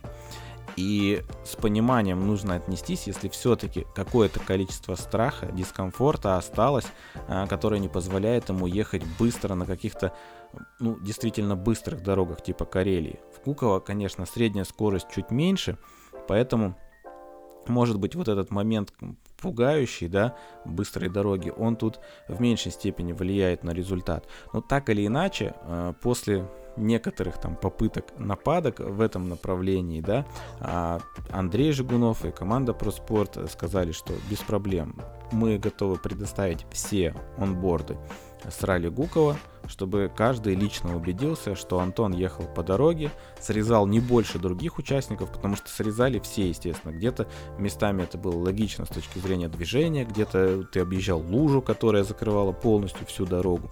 Вот, тем не менее, если типа у кого-то какие-то сомнения остались, готовы предоставить любой онборд без проблем. Поэтому, ну, лично я, наверное, все-таки поздравляю Антона с э, достойным результатом. Причем он немножечко его испортил на финишном допе. Он там сильно повредил автомобиль. И я видел, сколько э, в глазах Андрея, который встречал его на финише, было типа, ну зачем, Антон, ну уже же... Потому что в классе Антон однозначно лидировал, а прежде всего, естественно, его интересуют очки в классе, а не в абсолюте, потому что мы говорим про автомобиль ГЛПН. Ну, короче, под занавес он тоже там дал э, стороне угля, но тем не менее э, подиум, напомню, Буланцев мы и э, Антон Бодров. Почему? Потому что предполагалась основная борьба, наверное, между Игорем э, Буланцевым и Ильей Латвиновым. Но оба, кстати, имели очень хороший, как я говорил, э, очень хорошую тестовую подготовку. Буланцев просто какое-то безумное количество тестовых километров там дал. И вообще Игорь по ходу сезона демонстрирует э, хорошую такую прогрессию, он и едет быстрее, он и стабильно гораздо едет, то есть, ну, чувствуется, что вот э, достаточно эффективно они с Алексеем Лукьянюком работают, потому что Алексей Лукьянюк сейчас выступает в качестве тренера Игоря Буланцева. Вот. И, соответственно, а, этой дуэли не получилось, потому что на одном из допов, к сожалению, Илья сходит по технике, разрушилась у него блокировка. Это опять же связано с тем, что трасса достаточно жесткая и даже автомобили категории R5 местами не выдерживали. Но приключения у Илюхи на этой гонке тоже начались раньше, потому что, э, в общем, на самом деле на гонке использовалось всего, использовалось всего три спецучастка, и мы их ездили в двух направлениях. Два длинных, один короткий. Один короткий мы в первый день два раза в одном направлении, два раза в другом ехали, а во второй день вот эти два длинных, каждый из допов мы ехали два раза в одну сторону и один раз в другую. И если говорить про первый день гонки и короткие спецучастки, там короткая версия бугров любви, образно говоря, там нам удалось поездить и по сухому, и по мокрому. Потому что сначала было сухо, мы промчали, потом было там некое уплотнение, ну, понятно, канал разворачивался, судьи переставали, и прошел небольшой дождь. И в результате этого небольшого дождя просто дорога превратилась в мыло. Мы когда стартовали, мы были уверены, что просто пыль прибила, но уже в первом повороте мы поняли, что тачка абсолютно никуда не поворачивает, вот, и именно поэтому мы там на финише если вы видели в Инстаграме, ломанулись прямо, ну, финишного створа, мы даже там после него сразу был обратный поворот. Мы планировали как бы проехать вперед, там остановиться в поле и потом уже ехать на стоп, ну, чуть-чуть как бы по скажем так. Но мы не предполагали, что мы на таких плотных лыжах уйдем там практически до дороги, до шлагбаума. Вот, а, то есть в этот момент мы поняли, насколько же погода зависимая а, ралли Гукова, и насколько нам повезло, что в основной день гонки сильного дождя не было. А если говорить про второй день, а, нет, вот что я начал говорить, что в первый день, когда мы ездили короткие допы, сначала мы начали все автомобили с двухминутным интервалом. Это было сделано для того, чтобы второй проход допа в каждую сторону а, был а, в, по системе канал в канале. То есть а, завершал свой первый проход монопривод, и к этому моменту уже приехал полный привод, чтобы завершать второй проход. Абсолютно понятно было, что э, особенно на втором проходе второго допа, когда прошел дождь и стало скользко, когда монопривод в принципе с трудом пробивался сквозь жизнь, а, понятно было, что полный привод будет догонять монопривод, особенно если у того будут какие-то проблемы, даже несмотря на то, что доп был очень короткий, там 3-4 километра. И в такую ситуацию попал Илюха Латвинов, потому что они стартовали за Туркиным. У Туркина, по-моему, были какие-то проблемы. Ну, в общем, есть видео, где прямо Илюха едет, ну, почти весь доп, или там половину допа этого короткого он точно ехал за Туркиным. А, всю машину он ему Туркин забросал а, грязью, глиной. Короче, естественно, было очень плохое время прохождения. А все-таки, ну, мы говорим о том, что на тот момент Илья конкурировал с, или, с Игорем. Это была битва как бы за победу в гонке. Вот, соответственно, Илюха сильно просел по времени. И, э, ну, а, абсолютно логично написал заявление, чтобы а с просьбой компенсировать время. Посмотрел по онборду, насколько он там ехал быстрее на втором проходе, потому что чуть подсохло по сравнению с первым. Ну и э, выдал какое-то предложение, потому что ты всегда, когда пишешь заявление, ты должен еще предложить, ну как ты хочешь, чтобы тебе компенсировали. Там по первому проходу это самое очевидное, либо ты что-то высчитываешь. Ну, на чемпионате мира и Европы это гораздо легче делать, потому что там сплиты, и на сплитах как бы наглядно видно, сколько ты там себе везешь, сколько тебе соперник мешает э, и так далее. Но тем не менее, было написано заявление. И вечером абсолютно непонятно. А, как бы Илюха пишет, что нам не, не, не хотят компенсировать время. То есть изначально, вроде как, решение КСК, в которое, к слову, входил президент регионального отделения Челябинского а, Рафа Владимир Андреевич Денисенко, поэтому меня удивила как бы некомпетентность КСК в данном вопросе, потому что Владимир Андреевич, он советской школы и как бы понимает в вопросе, он был председателем КСК на этой гонке. Вроде как КСК не хочет компенсировать, объясняя это тем, что вы могли обогнать. Короче, если вам чувак мешал, типа перед вами, ну, надо было съехать в поле и обгонять. Абсолютно, естественно, неприемлемо. То есть, ну, иными словами, КСК говорит, съезжайте в поле, которое вы на ознакомлении не проверили, где вы можете либо задавить какого-нибудь зрителя или фотографа, либо там разобрать тачку, потому что там будет какой-нибудь камень а, в кустах, в траве. Ну, абсолютно непонятное решение, потому что, ну, самое простое было бы просто дать там время первого прохода Ильи по этому же спецучастку, да, это самое простое, даже не надо ничего придумывать. Но даже это не было сделано, и в итоге весь вечер чат организаторов гудел, потому что каждый из участников написал, что он абсолютно не против, чтобы, ну, вернее, там как-то было, что я надеюсь, что... Ну, короче, все писали в поддержку Ильи типа назовем это хэштег Ямы и Латвинов. Такого не было, но тем не менее все, организа... все участники написали, что типа, ну, надо какое-то адекватное решение, КСК просим вас принять правильное решение. Вот, и только утром, на следующее утро а, выяснилось, что КСК там что-то адекватное написала, и Илюхи там все компенсировали, не помню, первый проход поставили, нет, но тем не менее, как бы ситуация разрешилась грамотно. Но понятно, что все-таки это и нервы, и там, я не знаю, бессонная ночь, но может быть это тоже сыграло свою роль. Но в конечном счете вот во второй день у Илюха там неудачно прыгает на переднее колесо, потому что трамплинов на Гукова хватало, и часть из них очень коварная, ты даже не предполагаешь, как э, тачка на них себя поведет, как она приземлится. Ну, короче, вот во время одного из приземлений нагрузка была, видимо, настолько сильной, что повредила блокировку, а она там уже и коробку всю разобрала, и честно говоря, очень дорогой сход это в итоге был, потому что сейчас в команде провели дефектовку. Не буду вам называть порядок цен, но это очень дорого. Вот если вы сейчас предположили себе какую-то сумму, вот умножьте ее на 2, на 3, и это примерно будет равняться тому, а, сколько Илюхи стоил выезд на ралли Гукова. Так, э, про трамплины, кстати, начал вам говорить. У нас была потрясающая история. У нас же Женечка Суховенко ехал эту гонку тоже штурманом. И Женя Суховенко вроде это как местный. Он должен знать эту гонку. Он из Ростова, Ростов недалеко. А, поэтому перед гонкой мы уже не спросили. Женя, вот первый доп короткий, там два трамплина в начале. Первый трамплин, понятно, прыгается без проблем. После второго, через некоторое количество метров, 90-градусный поворот налево. Вот. И Артур спрашивает у Женьки, авторитетного местного гонщика, как бы, Жень, с трамплинами что делать? Второй как? Женя такой, второй тоже полный газ, там успеваешь приземлиться, затормозить, повернуть. Ну, короче, Артур, к чести Артура, четко выполнил э, установку, данную Евгением. На второй трамплин мы засадили так же уверенно, как на первый, и приземлились мы уже где-то в районе лент, которые перекрывают наружную часть этого 90-градусного поворота. Вот. Не знаю, наверное, это связано с тем, что Женя, в принципе, на таких тачках быстро не ездил. Ездил на тачках, которые не успевали разогнаться ко второму трамплину. Но, тем не менее, как бы этот эпизод немножечко дестабилизировал э, пилота.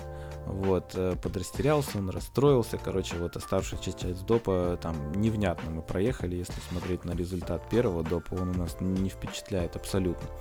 Вот, потом вроде подсобрались, и для нас-то вся гонка складывалась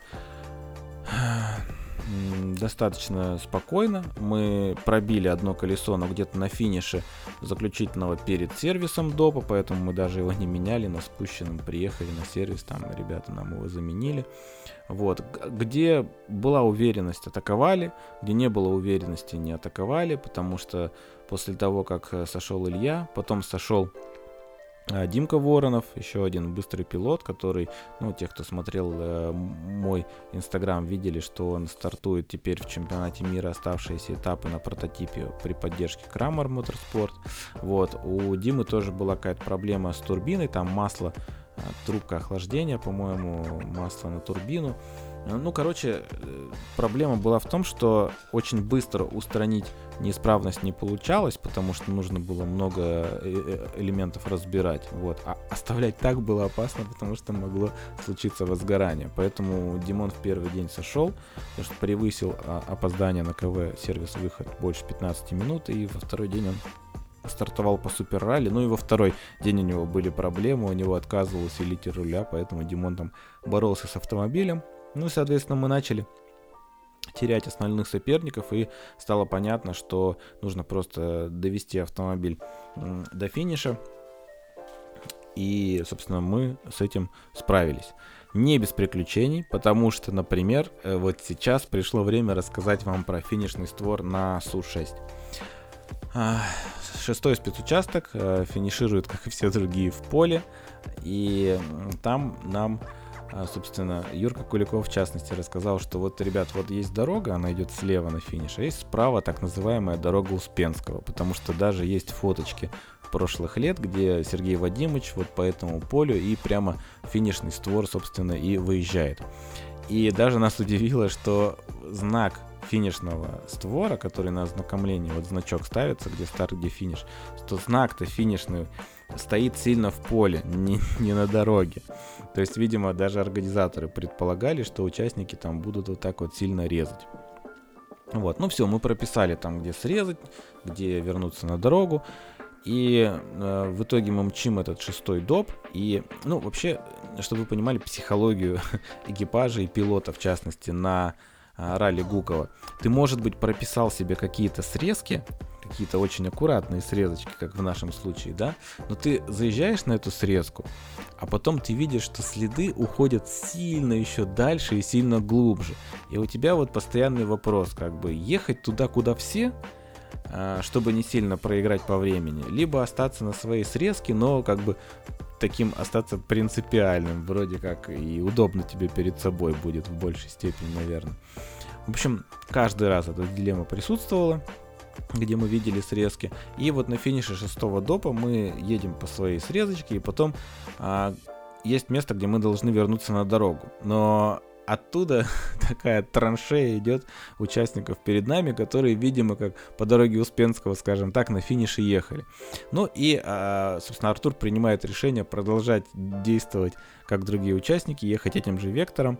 И мы благополучно финишируем, но финишируем мы в стороне от финишного створа, потому что финишный створ, все знаки, судейская машина, все у нас остается по левую руку. Вот. И уже, ну, как бы все, там, стейдж отключаем, начинаем катиться к стопу. Я говорю, Артур, так мы финишный створ-то не пересекли, у нас как бы отсечки по времени не будет. Артур такой, а что, типа, разворачиваться? Я говорю, ну да, ну вот на этих разговорах, разворотах, пути назад, мы реально поехали назад, развернулись, пересекли финишный створ, мы потеряли где-то 25 секунд. вот. А и мы расстроились, потому что спецучасток мы проехали хорошо. Я отсек-то я по факту пересечения как бы линии, скажем так, финишной, и время было хорошее. Немножко мы там всего пару секунд проиграли Ильи, э, Игорю, вот, а тут, конечно, плюс 25 секунд, там, как мы предполагали, по собственной глупости нам залипли. Но потом Э, в процессе общения с другими спортсменами, в котором мы рассказывали, какие мы неудачники, мы выяснили, что очень многие экипажи также э, финишировали мимо финишного створа, но не разворачивались и не ездили через финишный створ, не пересекали его.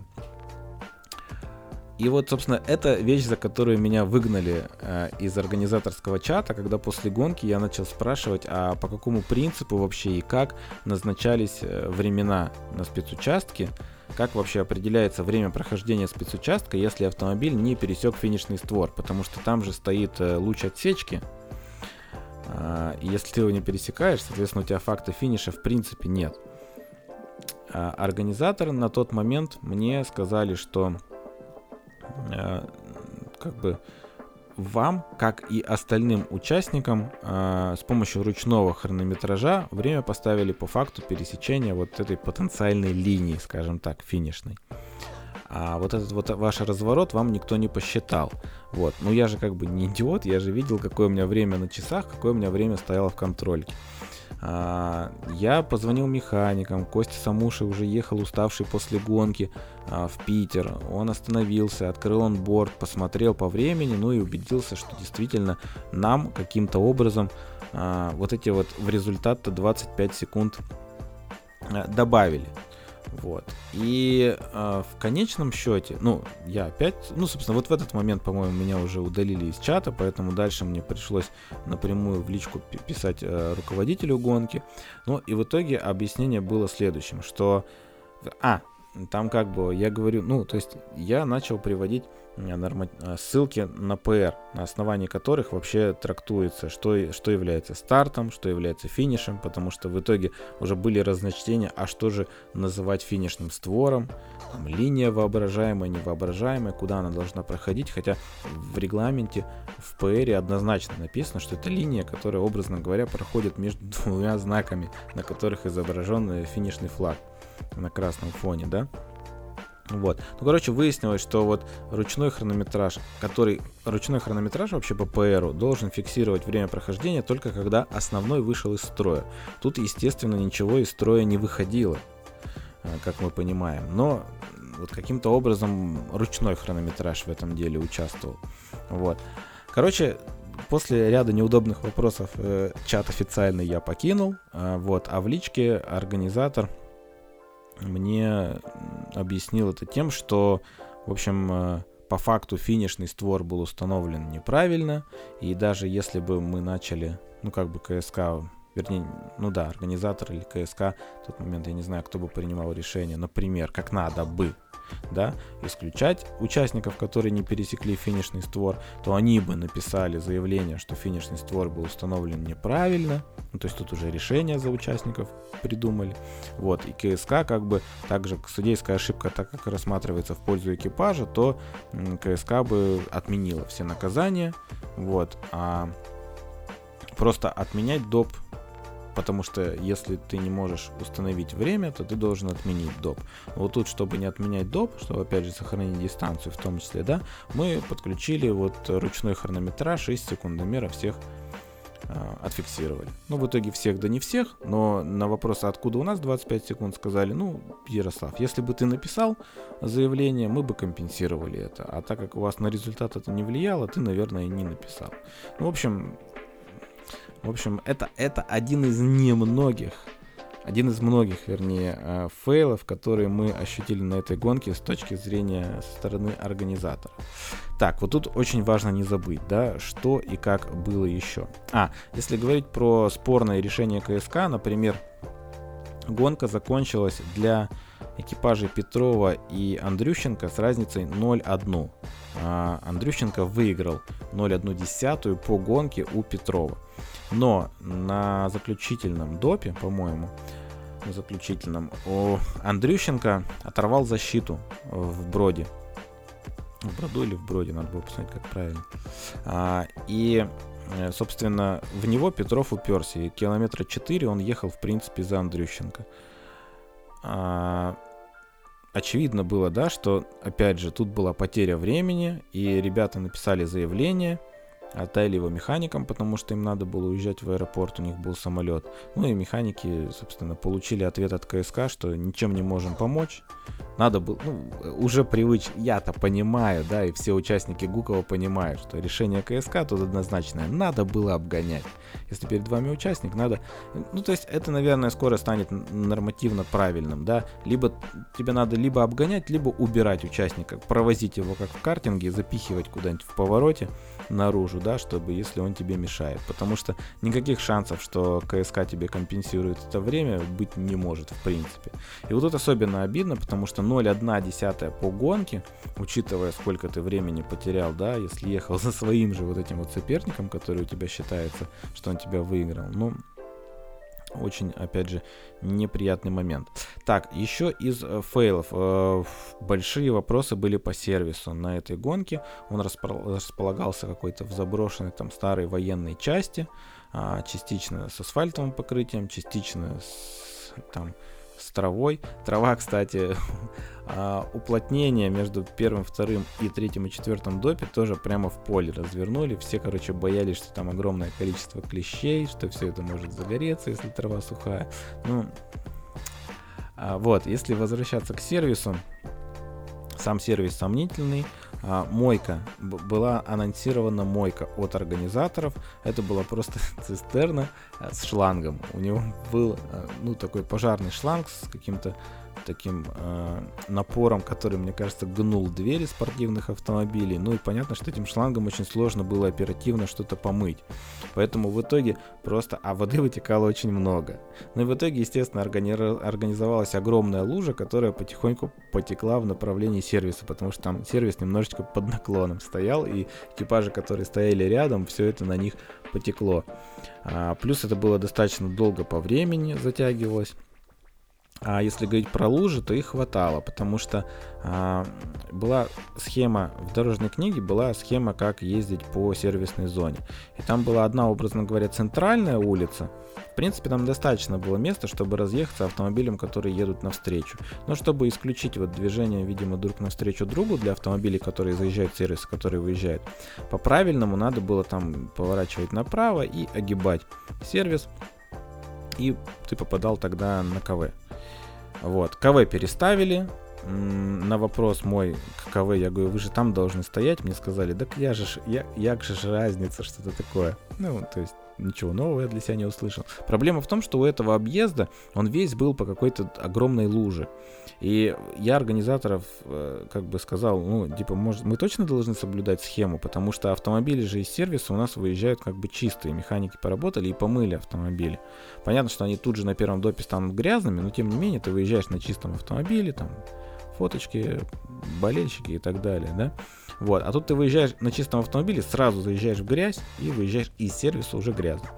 Вот. На мой вопрос, как бы, может быть, мы будем по центральной улице ездить, мне сказали, нет, надо ездить через лужу, просто не газовать. Едете медленно, и машина будет чистой.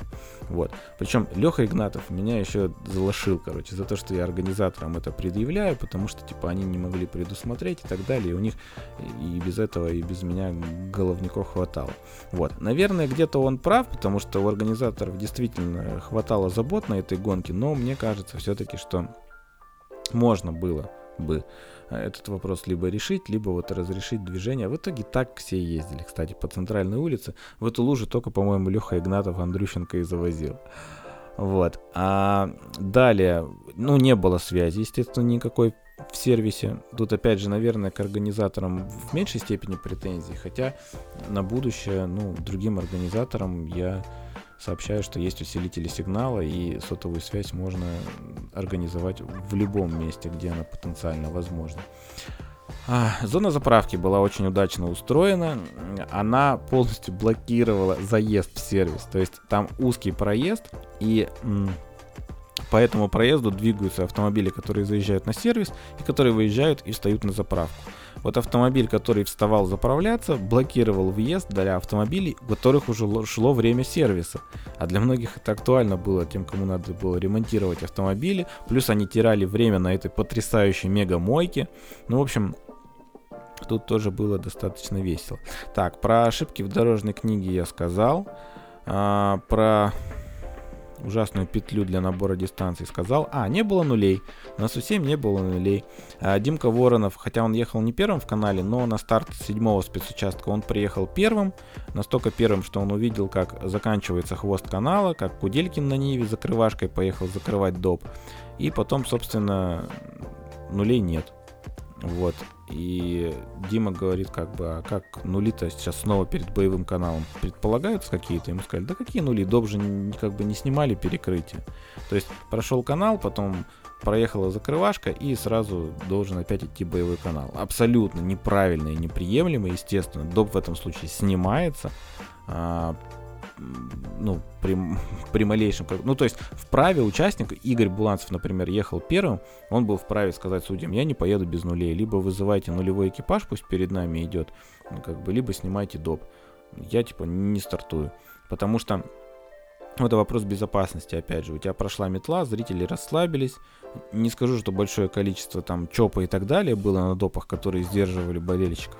Не знаю, может, я не увидел, конечно, но, естественно, с точки зрения безопасности, перед боевым каналом хотя бы один доль должен проехать, чтобы сообщить болельщикам, что сейчас пойдут боевые автомобили. Так, а еще про маркировочку очень интересный момент. Я вам после Карелии рассказывал, что в принципе ну, было дико видеть, что на чемпионате России нет как таковой э, правильной маркировки шин, там я уже молчу про взятие топлива и измерение других каких-то параметров автомобиля. Но вот тут была какая-то маркировка, появились какие-то наклейки, которые клеили на диск. Но э, Денис Растилов с Димкой Лебедиком как-то просочились мимо зоны маркировки. Там судьи где-то, видимо, в кустах там по их словам отвлеклись. Ну, короче, они как-то, хотя, опять же, я не понимаю, как это можно сделать, потому что там очень узкая дорога, и стояли знаки маркировки. Ну, короче, оказалось, что Денис как бы проехал мимо зоны и не замаркировал шины, ну, диски вот, потом они приехали назад, мы как раз все стояли, было, ждали свою норму перед заездом на уплотнение, и идет та же женщина, смотрит, проверяет у всех, что есть на дисках наклейки, подходит к Денису, начинает искать, но она уже забыла, естественно, протирает, потому что диски грязные, там потерла в одном месте, в другом не может найти наклеек. Потом поднимает голову, видит шестой, по-моему, номер у Дениса был, а, или шестой у нас был. Ну, короче, такая, а, это тот, не обклеенный. Все, мы похихикали на эту тему, что можно как-то просто как не обклеенный, но, конечно, особенно Димка Лебедик очень переживал, как, какой штраф за это будет. Он там написал, пошел с повинной, написал сам объяснительную, почему они проехали а, зону маркировки и так далее. Ну, в итоге, в общем, чтобы вы понимали, штраф составил там какой-то процент от стартового взноса, и он составил 2800 рублей. Именно столько на чемпионате России стоит купить право не маркировать шины. Соответственно, потенциально ты можешь использовать какое-то любое количество колес на гонке, пробивать, находить их в кустах. Естественно, не, не, не хочу сказать, что так делал Денис, он, по-моему, вообще колес не пробивал. Он, он другие элементы автомобиля ломал, но с колесами вроде у него не было проблем. Но, тем не менее, вот, опять же, возвращаясь к тому, а, какое должно быть наказание за, за какие провин, повинности. А, вот, 2800, друзья, имейте в виду. Можно сразу, мне кажется, на старте за всю команду отслюнявливать и говорить, мы будем использовать шины, как посчитаем нужным. Так, даже пресса на этой гонке была недовольна их обманули по поводу награждения. Они спрашивали, им нужны были эффектные фоточки, как бы экспресс-награждения с шампанским. Они хотели там победителей с брызгами шампанского сфотать. А, обратились к организаторам, спросили, будет экспресс-награждение? Им сказали, нет, будет только официальное награждение в ДК. В итоге экспресс-награждение было, но его никто не фотографировал, только те, кто там стояли на мобильные телефоны. Поэтому даже фотографы остались очень недовольны. Так, э, что еще? Что еще? А, я забыл об этом показать, показать забыл это в Инстаграм, потому что я когда-то давно, когда в СРТ Шкоду показывал, я это все рассказывал, показывал, объяснял. Но сейчас много новых подписчиков, видимо, в Инстаграм спрашивали, где шноркель у Фаби. То есть а, Гукова, так как там достаточно глубокие а, броды, это единственная гонка в календаре чемпионата России, где устанавливаются шноркели. А, чтобы не было гидроударов, чтобы не хапнуть воды. А, автомобили, ну, N-группы, все видели, вот э, Эвики, в частности, с такими шронкелями, э, шноркелями, а, у которых труба выходит наверх. Забор воздуха идет сверху, чтобы туда вода не попала. У Фабии этого нет. Всем было интересно, как решается вопрос. Решается он очень просто. У штурмана специальная ручка.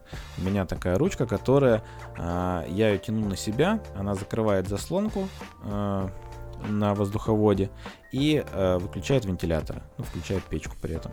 Вот, соответственно, на подходе к броду я был супер многофункциональным. Мне надо было держать стенограмму, читать ее, а стенограмму в броде дико заливала водой, потому что вода залетала даже через верхний воздухозаборник. Вот. А, короче, ты держишь стенограмму, уворачиваясь от капелей, а, от капель, ногой э, жмешь на дворники, чтобы заранее их включить чтобы вода не залила лобовое стекло, а рукой еще свободной дергаешь эту ручку, закрываешь заслонку, тачка проезжает через брод, все, ты тут же открываешь и мчишь дальше. Вот, в Шкоде, в Шкоде, естественно, эта ручка супер амалогирована, идет с завода, Шкода Моторспорт, стоит огромное количество денег. По факту выглядит как детский конструктор, непонятно. Вот. Так, ну и все. В итоге, так как мы тут стали вторыми, а в Карелии были четвертыми, получается, мы сейчас вторые в чемпионате. Вот. А, повторюсь, это не связано с нашей суперскоростью, но это связано с тем, что мы доводим автомобиль до финиша и везем результат, отталкиваясь от условий, которые возможны а, и имеют место. Очень надеюсь, что скорость наша на белых ночах будет выше, потому что Артуру гонка знакома, и вообще, если говорить про белые ночи, опубликовали э, карту допов, ничего нового, абсолютно ничего нового. Мне кажется, что Ольга Николаевна действует по принципу, зачем что-то менять, если все работает. Все те же допы, которые все уже знают наизусть, даже Артур их знает наизусть, по-моему. Вот, плюс по, на таких быстрых, да, все-таки Гукова специфичная гонка, и там местами просто мы подофигевали. А «Белые ночи», Карелия, она более привычна Артуру, к этим дорогам он готов. Планируется один день тестов, поэтому я надеюсь, что, в общем-то, а, на белых ночах, может быть, мы, ну, если не по гонке, то на отдельно взятых допах должны показывать очень хорошие результаты.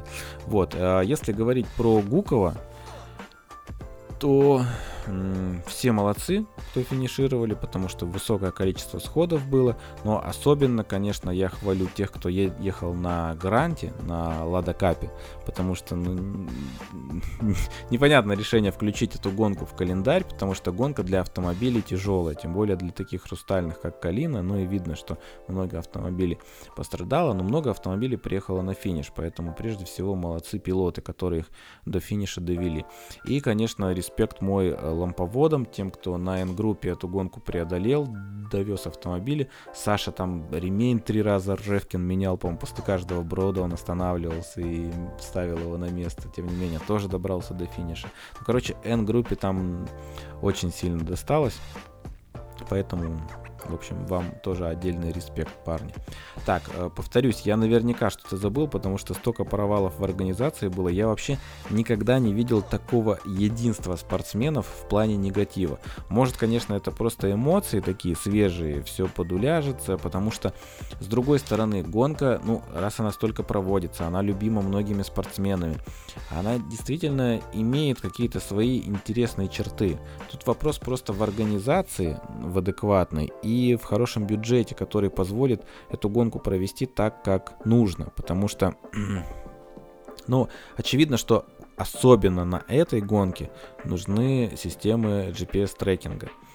Во-первых, которые позволят исключить срезки, потому что ты же можешь в GPS, прописав трек спецучастка, потом задать э, фиксацию нарушения от него на какое-то количество метров, там 3-5 метров, образно говоря, если автомобиль во время ознакомления или гонки съехал, все это фиксируется. А второй момент это момент безопасности, почему в том числе промоутер, в, число которого, в состав которого я вхожу, а, топит за то, чтобы как можно быстрее появилась система GPS-мониторинга на наших российских соревнованиях, потому что это элемент безопасности. А, если предположить, что вот э, на той пресловутой срезке, на той двухкилометровой прямой, на этих многочисленных ямах какой-то автомобиль разбросало, и он, естественно, на максималке тупо убирается куда-то в лес, в траву, его даже не видно будет с дороги, то есть его следующий за ним участник не увидит, а вдруг что-то случилось, а вдруг экипажу требуется помощь, вдруг он самостоятельно не может выбраться. Его, наверное, под вечер только найдут, потому что абсолютно непонятно, где он сошел, куда он сошел. Его, при таком уровне организации его только хватится, наверное, на финише, на награждении гонки. Поэтому вот на этой гонке, как никакой другой, GPS а нужен точно. Он позволит решить очень много вопросов. А это опять же вопрос бюджета. Вопрос бюджета поставить людей, которые будут смотреть, чтобы базовые позиции не срезали.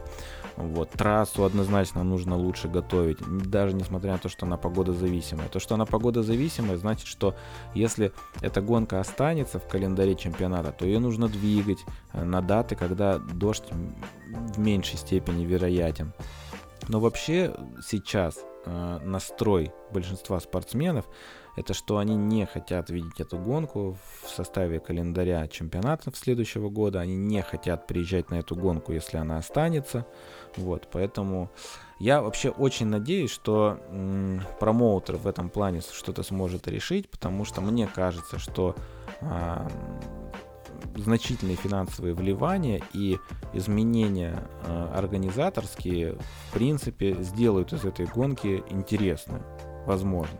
Возможно, нет. Но будем надеяться, как бы, что ситуация в любом случае изменится, потому что, повторюсь, в том виде, в котором эта гонка прошла, ну, практически никто а, больше на нее не вернется. Вот, еще из позитивных моментов, они тоже на этой гонке были. А, я познакомился с Евгением Сафроновым. Это парень, который очень круто фотографирует э, Формулу-1.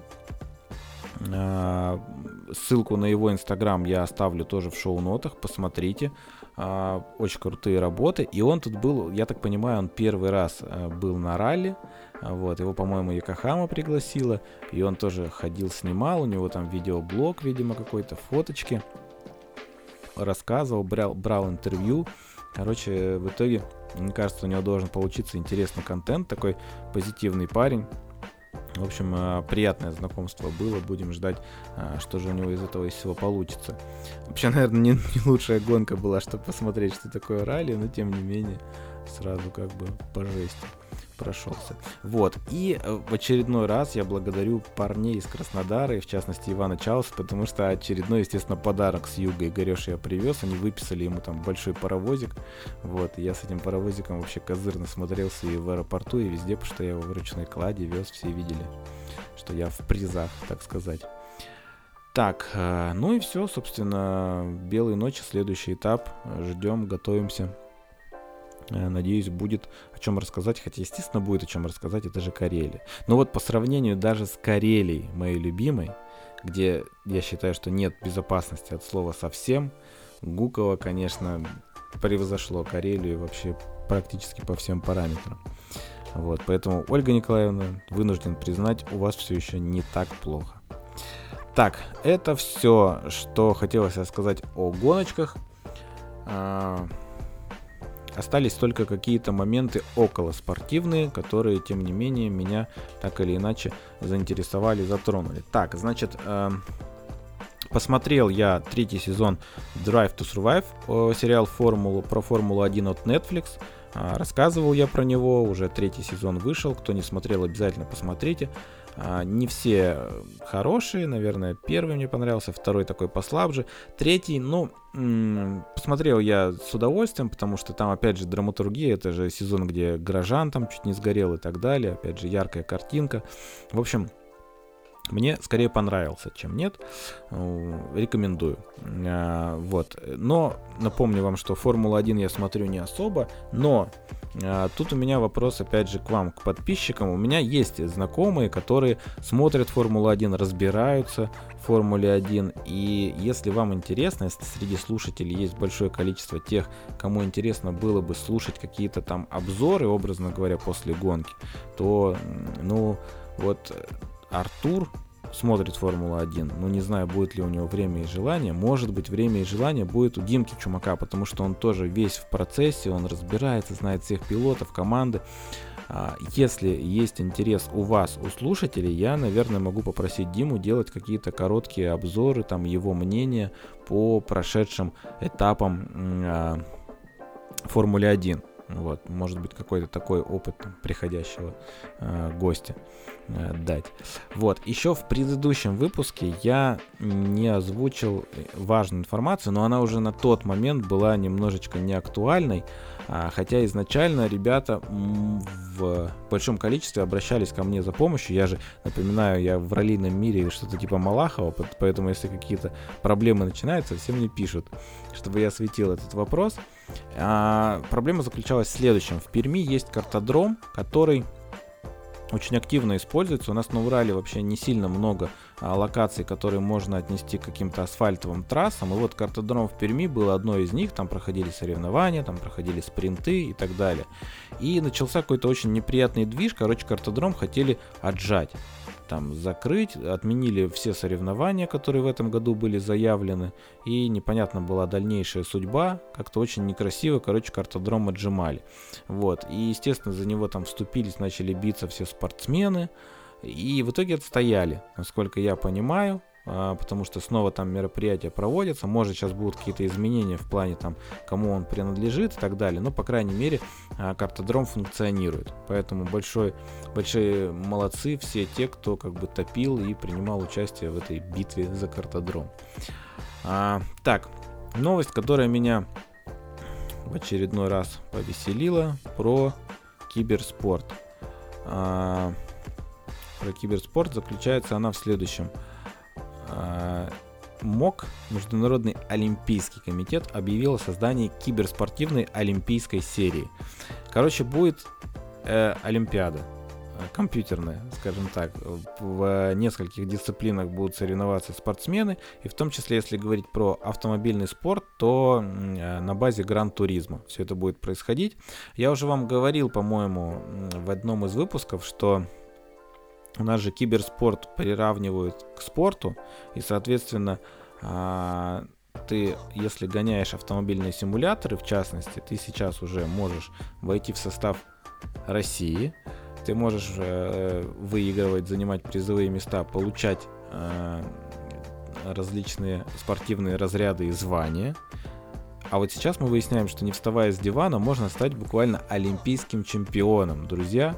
Поэтому, если вы мечтали об автоспорте, но у вас не было возможности, достаточно купить приставку, компьютер, поставить кресло и, в общем, стать олимпийским чемпионом, мастером спорта международного класса, заслуженным тренером, я не знаю, ну, в общем, примерно так вот все это происходит.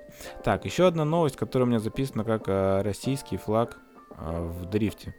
Тут э, дело в том, что я вам в прошлом выпуске рассказывал, что Коляна заставили сейчас убрать российский флаг отовсюду и выступать под нейтральным флагом. У них флаг РАФ сейчас на автомобиле с Костей. При этом была интересная история с Мазепиным, когда команда Хаас раскрасила боги, э, болиды в цвета российского флага. Абсолютно однозначно. А, как бы тут не может быть каких-то двойных впечатлений, просто российский флаг налепили на болиды. И вроде как прокатило, потому что вот это оформление болида и так далее и тому подобное. Но тем не менее, я вам напоминаю, что ВАДА наложила на всех российских спортсменов, которые выступают на международных соревнованиях, на мировых, а, санкции из-за которых российские спортсмены, и под это дело попал и автоспорт, да, почему Колян-то, собственно, выступает под нейтральным флагом, не могут э, выступать под российским. Но вот пришла новость, что российские спортсмены в дрифте могут использовать э, национальный флаг и выступать от имени России на интерконтинентальном кубке ФИА по дрифту, который пройдет 12-13 э, июня в Риге.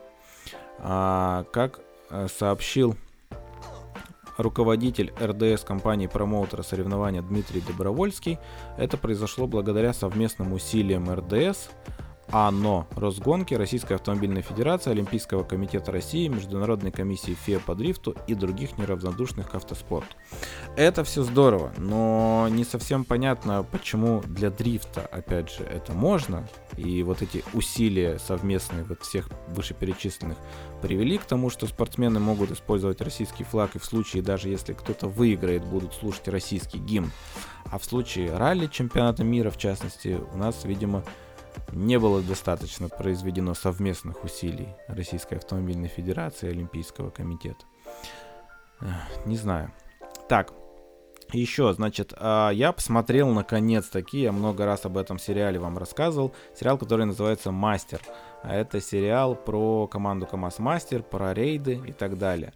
Я можно сказать, ну не то чтобы хейтил, но я очень осторожно, осторожно отношусь ко всем российским фильмам и сериалам в особенности. И я предполагал, что будет все очень плохо, смешно. В принципе, так и получилось. Но сериал я посмотрел с удовольствием, потому что там есть симпатичные персонажи, там есть э, чувак Сазонов, очень симпатичный. Там, там куча ляпов, которые вызывают у тебя улыбку, даже не ляпов, а бреда. То есть там КАМАЗ, боевой грузовик КАМАЗ Мастер приезжает на стрит-рейсинг, участвует в дрифте на парковке, ему выставляют какие-то баллы и так далее. Но в целом, э, может быть, потому что сериал как раз-таки российский, и ты близок к этой теме, к автоспортивной, да, у тебя вызывают симпатию, переживания э, э, те, кто ну, персонажи, скажем так, этого сериала. Поэтому, в общем, я серию за серией там в самолете осилил, и можно сказать, что, ну, я не могу сказать, что я потратил время. То есть, как бы, прикольно. На самом деле сериал посмотрел, можно сказать, с удовольствием. Там сухо, кстати, показали в одной из сцен. Вообще, если говорить про аналогии, то достаточно давно был тоже очень забавный сериал. Он абсолютно никоим образом не соответствовал действительности, но это был один из немногих сериалов про автоспорт. Он назывался «Фаворит», или «На вираже» он. Назывался «На вираже». Речь шла про команду кольцевую «Фаворит», кольцевые гонки. А, там был очень прикольный Э, персонаж там главный механик, Садальский его играет. И, ну, те, кто видел, наверное, понимают, о чем идет речь. Те, кто не видел, наверное, не будете смотреть, потому что он реально очень старый. Вот. Ну, либо, если из более понятных аналогий, то, наверное, этот сериал «Мастер» похож на Мишель Вальян. То есть, вроде про автоспорт, но очень много каких-то прямо откровенных ляпов и несоответствий. Но ты смотришь, потому что это автоспорт. Как-то так. Вот. В общем, тоже скорее рекомендую, чем нет, потому что если у вас есть время, как бы попробуйте. Там на первой, второй серии будет все понятно. Вот. Еще вещь, о которой бегло хотел бы рассказать, это конфликт двух контор которые занимаются элементами подвески.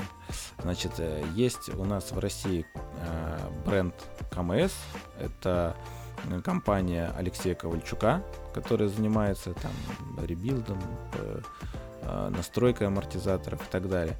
И есть Shocks Therapy, это фирма, которая руководит Слава Шапошник.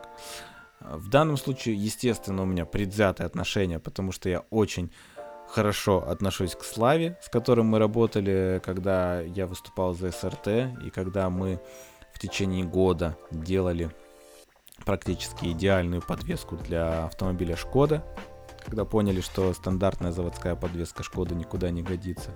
Вот. И я, э, э, ну, лично я, это же мой подкаст, я могу высказывать свою точку зрения.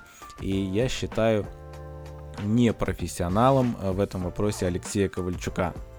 Вот. Но, тем не менее, как бы конфликт заключался в следующем.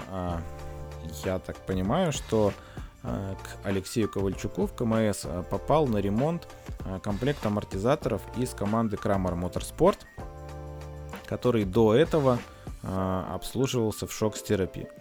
И Алексей зачем-то, ну, скорее всего, как бы понятно зачем. Тут все-таки это мы говорим про конкурирующие фирмы, и любой там, либо там черный пиар, я не знаю, как бы Э, осквернение другого, ну, своего оппонента, оно, наверное, должно, наверное, должно возвышать тебя в глазах э, клиентов. Но, тем не менее, мне непонятно, но появился пост, котором Алексей Ковальчук подробные фотографии какие-то выкладывает. Ну и смысл в том, что вот смотрите, а, как можно было так плохо обслуживать и довести до такого состояния, состояния амортизатора. Вот, и там в том числе, что вот смотрите, тут какие-то китайские составляющие компоненты, там шайбы, они оригинальные, да, тут, э, тут плохо, это плохо и так далее. Вот, очень много пунктов, которые, короче, говорят о том, что в шок-стерапе вообще не, не понимают, что делают и, собственно, впаривают какое-то китайское говно вместо оригинальных запчастей, хотя берут за это огромное количество денег. Вот, и началась войнушка, потому что Слава ответил Алексею. Тоже не факт, что нужно было это делать, но тем не менее там огромный пост от Славы был, а, что да, действительно, это, эти амортизаторы у нас были в команде, попали к нам после там, того, как автомобиль перевернулся, крышанулся, и а, подвеска была в очень плохом состоянии, и мы ее там восстанавливали, использовали то-то, то-то. Вот эта запчасть, она не китайская, потому что она оттуда-то, оттуда-то. Ну, короче, там дальше началась попытка разговаривать на профессиональном языке, но она очень быстро закончилась, потому что Алексей этот разговор не поддержал, там было типа на уровне «Ой, все», потерли ненужные комментарии, ну и оставили только типа восторженные комментарии, скорее всего, людей, которые не разбираются в вопросе, ну, среди подписчиков Алексея, естественно, большая часть таких, которые... Просто Алексей Ковальчук, в моем понимании, это человек, который в том числе устанавливает людям такие, у него был в Инстаграме прям пост, там такая коробочка, типа, она позволяет из салона автомобиля регулировать подвеску, там, типа, мягче, чек нажал кнопочку, жестче, чек нажал кнопочку, вот, и там было целое видео подробное, что, типа, поставьте на свой автомобиль такой комплект, и вы выехали на трек, нажали кнопку, и у вас жесткая подвеска, нажали кнопку, потом размягчили, поехали по магазинам, что-то такое, вот, ну, короче, чести, наверное, это не делает ни одной, ни другой, э, компании. Одной, потому что она начала, другой, потому что она, собственно, пошла на поводу этого троллинга и вообще вступила в дискуссию. Тем не менее, э, выбирайте в конечном счете профессионалов, чтобы работать с такими важными элементами, как э, подвеска. Скажу лишь, что в шок-терапии есть стенд, а в КМС его нет, друзья. Так, э, далее. Мы немножечко, я вам говорил про деятельность промоутера. Напоминаю, что есть инициативная группа спортсменов, которые очень хотят сделать ралли в России лучше, безопасней, качественней, зрелищней и так далее. В общем, идей очень много, и дай бог, чтобы большая часть хотя бы из них э, реализовалась, уже будет здорово, ну потому что хуже там уже быть не может. Вот. И в частности, от промоутера э, мы готовим э, яркий, действительно красивый сайт, на котором будет много всего интересного. Там будут и новости, там будет и конструктор для спонсоров, чтобы любой экипаж мог найти себе спонсоров. Там будет удобный календарь, там планируется единая система, чтобы вы через один сайт могли отправлять, заполнять заявку на любой этап чемпионата России. Там будет база по фото, по видео. Ну, в общем, мы как бы постарались в нем объединить лучшее из того, что мы увидели, в частности, на чемпионате Европы, чемпионате мира и так далее. И там планируется база по пилотам, по штурманам, по командам, что-то типа EVRC, хотя оттуда будет напрямую ссылка на EVRC, потому что в плане статистики нет смысла дублировать. А, ну естественно онлайн там будет, планируем даже видеотрансляции. Это все в планах. Вот, а сейчас нам надо наполнить сайт информацией. И, соответственно, чтобы э, по каждому пилоту, штурману не искать информацию в Википедии, которая в том числе может быть неправильной, устаревшей и так далее, а мы подготовили некую анкету, э, в которую нужно заполнить э, самую нужную информацию, собственно, которая потом пойдет в эту базу. То есть у каждого будет страничка, открываешь, красивая фоточка, всех однотипно отфоткают. А, вот Алексей у нас, когда придет в строй ударцев, он всех а, одинаково отфоткает, у всех будут красивые фоточки портретные. Вот, и, соответственно, чтобы ускорить этот процесс и помочь нам, друзья, а, вообще основные команды я эту анкету отправлял. А, но что-то никто мне ее назад не присылает. Вот, но вообще в шоу-нотах посмотрите, пожалуйста, есть ссылка для скачивания анкеты. Там написано, на какие вопросы надо ответить, ну, базовые, там ничего, то есть там нет информации какой-то секретной, там информация, которую в любом случае можно найти в интернете, просто если мы не будем ее искать, а вы нам ее предоставите напрямую, это сэкономит время. Вот, поэтому, пожалуйста, если вы хотите быть на сайте, если вы можете сказать, что вы занимаетесь ралли, если у вас есть хоть один хотя бы какой-то старт в России, пожалуйста, скачайте анкету, заполните, ответьте на простые вопросы и отправьте ее там, электронный адрес, куда ее отправить, точно э, ну, указан. Соответственно, вы нам очень сильно поможете, облегчите задачу и в конечном счете мы вместе с вами начнем двигаться в нужном направлении и сделаем, по крайней мере, красивый, красивый информационный сайт. Вот. А, далее. Еще вопрос по Easy Ride в России. А, что такое Easy Ride? Вернее, нет, начну не отсюда. Начну с того, что часто обращаются там помоги, помогите, позанимайтесь по стенограмме, обучи, ну, научите, как писать стенограммы и так далее. Я, естественно, в этих случаях прежде всего отправляю методичку, а, которую мы в свое время, которую Станислав Грязин написал в, в формате формате, в рамках э, программы проект «Готовая стенограмма», где есть основные моменты, ну вот грязинской стенограммы, да, что там, как, зачем, какие элементы используются. Но э, знаменитая вот эта вот тема изоленты на руле. Э, я рассказывал, что в Скандинавии, например, в Швеции вообще продаются готовые стенограммы уже на административке. Э, эту одинаковую для всех стенограмму пишет профессиональный спортсмен. А, удобно, потому что все обучаются по одной системе. У них у всех э, второй поворот это второй поворот. Они понимают, что это за второй поворот.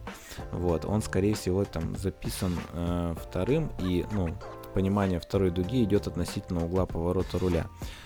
И, соответственно, все могут эту стенограмму купить на административке и потом под себя уже на ознакомлении настроить ну, какие-то пометки внести. Вот, соответственно, многие пишут стенограмму, исходя из угла поворота руля, определяют, насколько крутая дуга, тем, насколько сильно они поворачивают рулевое колесо. И тут многие себе помогают вот этой вот так называемой изолентой, которую они наматывают на руль, ну, соответственно, чем дальше она по оплетке у вас а рисочка, тем сильнее вы поворачиваете руль и тем круче поворот. Вот. Вот чтобы не заниматься этим маркобесием в качестве э, ну, наматывания ленты, короче, э, есть такая компания, я не знаю, как компания, ну, короче, изначально они, по-моему, из Италии. Короче, проект, который называется Easy Ride Rally. Вот. Э, заключается он в том, что вы можете купить чехол на руль, вот. И на этом чехле, который вы на любой руль, ну, типа, взяли любую тачку ознакомления на любой гонке, а, привезли этот чехольчик, надели, вам не надо ничего наматывать, никакую изоленту, вы этот чехол на руль напялили и едете с этим чехлом, смотрите, поворачиваете руль, и он вам показывает. Единственное, он уже за ну, затарирован, скажем так. То есть там получается э, система, при которой один это самый быстрый поворот, шестерка это там обратный, образно говоря. Но в принципе для начинающих спортсменов, наверное, это может быть хорошим подспорьем, у которых еще нет какой-то системы для себя, они пытаются что-то откуда-то подчерпнуть. Вот. Насколько я знаю, на самом деле они в итоге еще делали и руль с обратной. Ну, либо можно заказать, наверное. То есть как раз таки к цифрам не надо привязываться. Надо привязываться к тому, что у вас есть некий чехол, который может облегчить вам задачу на ознакомление. Вот. Стоит все это удовольствие э, на сайте у них 90 евро, чехол и еще 10 евро меточка, которую вы лепите сверху на панель, а, которая как центральная, короче, ну, ноль, образно говоря, в прямом положении, в нейтральном у вас руль стоит, и вот такая стрелочка. А потом вы руль поворачиваете, эту стрелочку вы совмещаете с каким-то сектором. Ну, короче, вот пока я все это разговариваю, если рассказываю, если у вас есть возможность, вы ткните ссылку, она тоже есть в шоу-нотах, и посмотрите сайт, там все более наглядно. А почему я начал про это говорить? Потому что Э, амбассадорами всего этого проекта являются дружочек мой Компиделли, э, Крис Инграм, вот, и Компиделли мне написал, типа, чувак, не хочешь ли ты, ну, в Россию эту тему завести, агитировать там и так далее и тому подобное.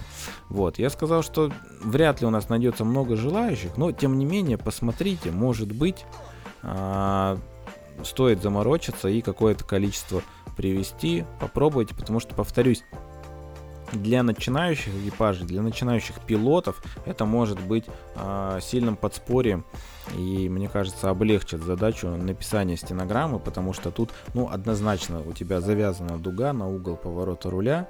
Да, есть свои нюансы, ты как бы должен делать поправку, что ты там едешь не на всю ширину дороги, потому что это небезопасно и так далее. Но, тем не менее, как бы тут легче все это будет происходить, чем если вы ну, что-то абстрактно как-то дуги себе будете представлять и там выбегать с транспортиром на дорогу. Ссылка в шоу-нотах, посмотрите, напишите обратную связь, насколько вам это интересно. Так, э, про беговые планы немножечко. Значит, оптимистично я тут решил при поддержке Марины, супруги, которая почему-то считает, что я справлюсь с этим. А, значит, ну, если все получится, а там еще справку надо оперативно получить. Сейчас, оказывается, везде справки просят а, перед беговыми мероприятиями, в том числе, что ты там не умрешь, добежишь до финиша и не имеешь противопоказаний. Ну, короче, в планах стоит, так как я пропустил вот этот вот забег Red Bull, потому что в даты гонки в Абрау он проходил, Сейчас я планирую все это компенсировать и с разницей в неделю. Я надеюсь, что мне хватит времени восстановиться, но, соответственно, я там не буду поражать э, результатами никого. 30, соответственно, мая я планирую участвовать в Забег РФ. Это единый по России забег, во всех городах проводится. Сайт забег.рф, заходите, если вы как бы в теме, то смотрите, в вашем городе наверняка тоже этот движ есть. Вот. А там можно макс... Там до, марафона, по-моему, ну половинку. Вот я половинку бегал в прошлом году на этом забеге. Вот, в этом году, наверное, я пробегу десятку, потому что все-таки я хотел бы подсократиться по дистанции. Плюс, ну, больше шансов восстановиться за неделю до гонки героев, которая 5 числа пройдет у нас в Челябинске. Опять же, друзья, если вы в Челябинске, если вы планируете бежать, команда толстопузов так мне и не набралась, на фоне которых я бы выглядел стройняшкой. Поэтому, видимо, я побегу масс-старт. Ну, соответственно, если вы тоже без команды и а, планируете эту гонку пробежать, давайте вместе побежим в, в масс-старте. Без проблем хотя бы будет кого подпинывать. А, ну, друг друга я имею в виду поддерживать во время забега. Так, и про СИС несколько слов. А, значит, про СИС тоже очень много начали спрашивать, особенно на фоне той адской жары, которая сейчас имеет место быть во вре- вообще во всех, по-моему, городах. России, что, как использовать из СИС. А в ближайшее время планирую видосик короткий записать именно на тему гидрации изотоников из того, что есть у СИС. А вообще ждем большую посылку на этот сезон, там в том числе будут новые продукты, которые я до этого не пробовал. Ну и, соответственно, по ним у меня нет никаких впечатлений и обратной связи, новые вкусы появились у них у гелей.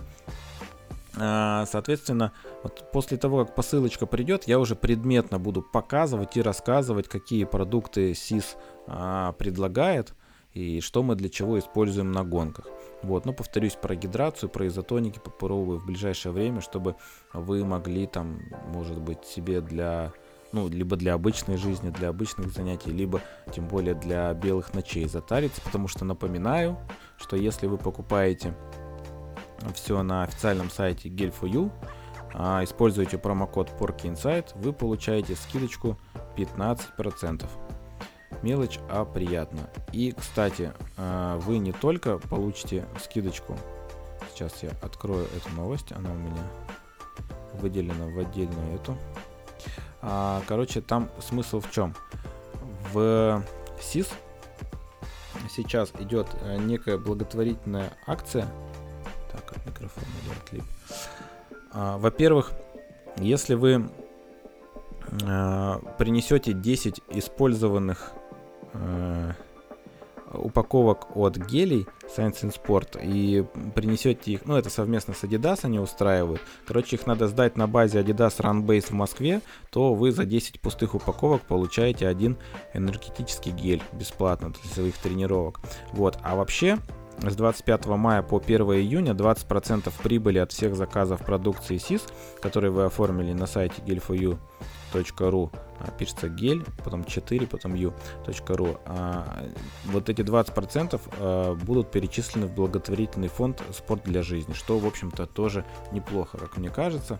Вот, в любом случае, СИС это круто, мы на СИСе, короче, 15% скидочки по промокоду Porky Inside. Вот, на этом все, друзья. Традиционно спасибо, что дослушали до конца. Выпуск получился длинным, но тем не менее, надеюсь, вам было интересно. Следующий выпуск будет уже после белых ночей. Услышимся, когда услышимся. Всем пока.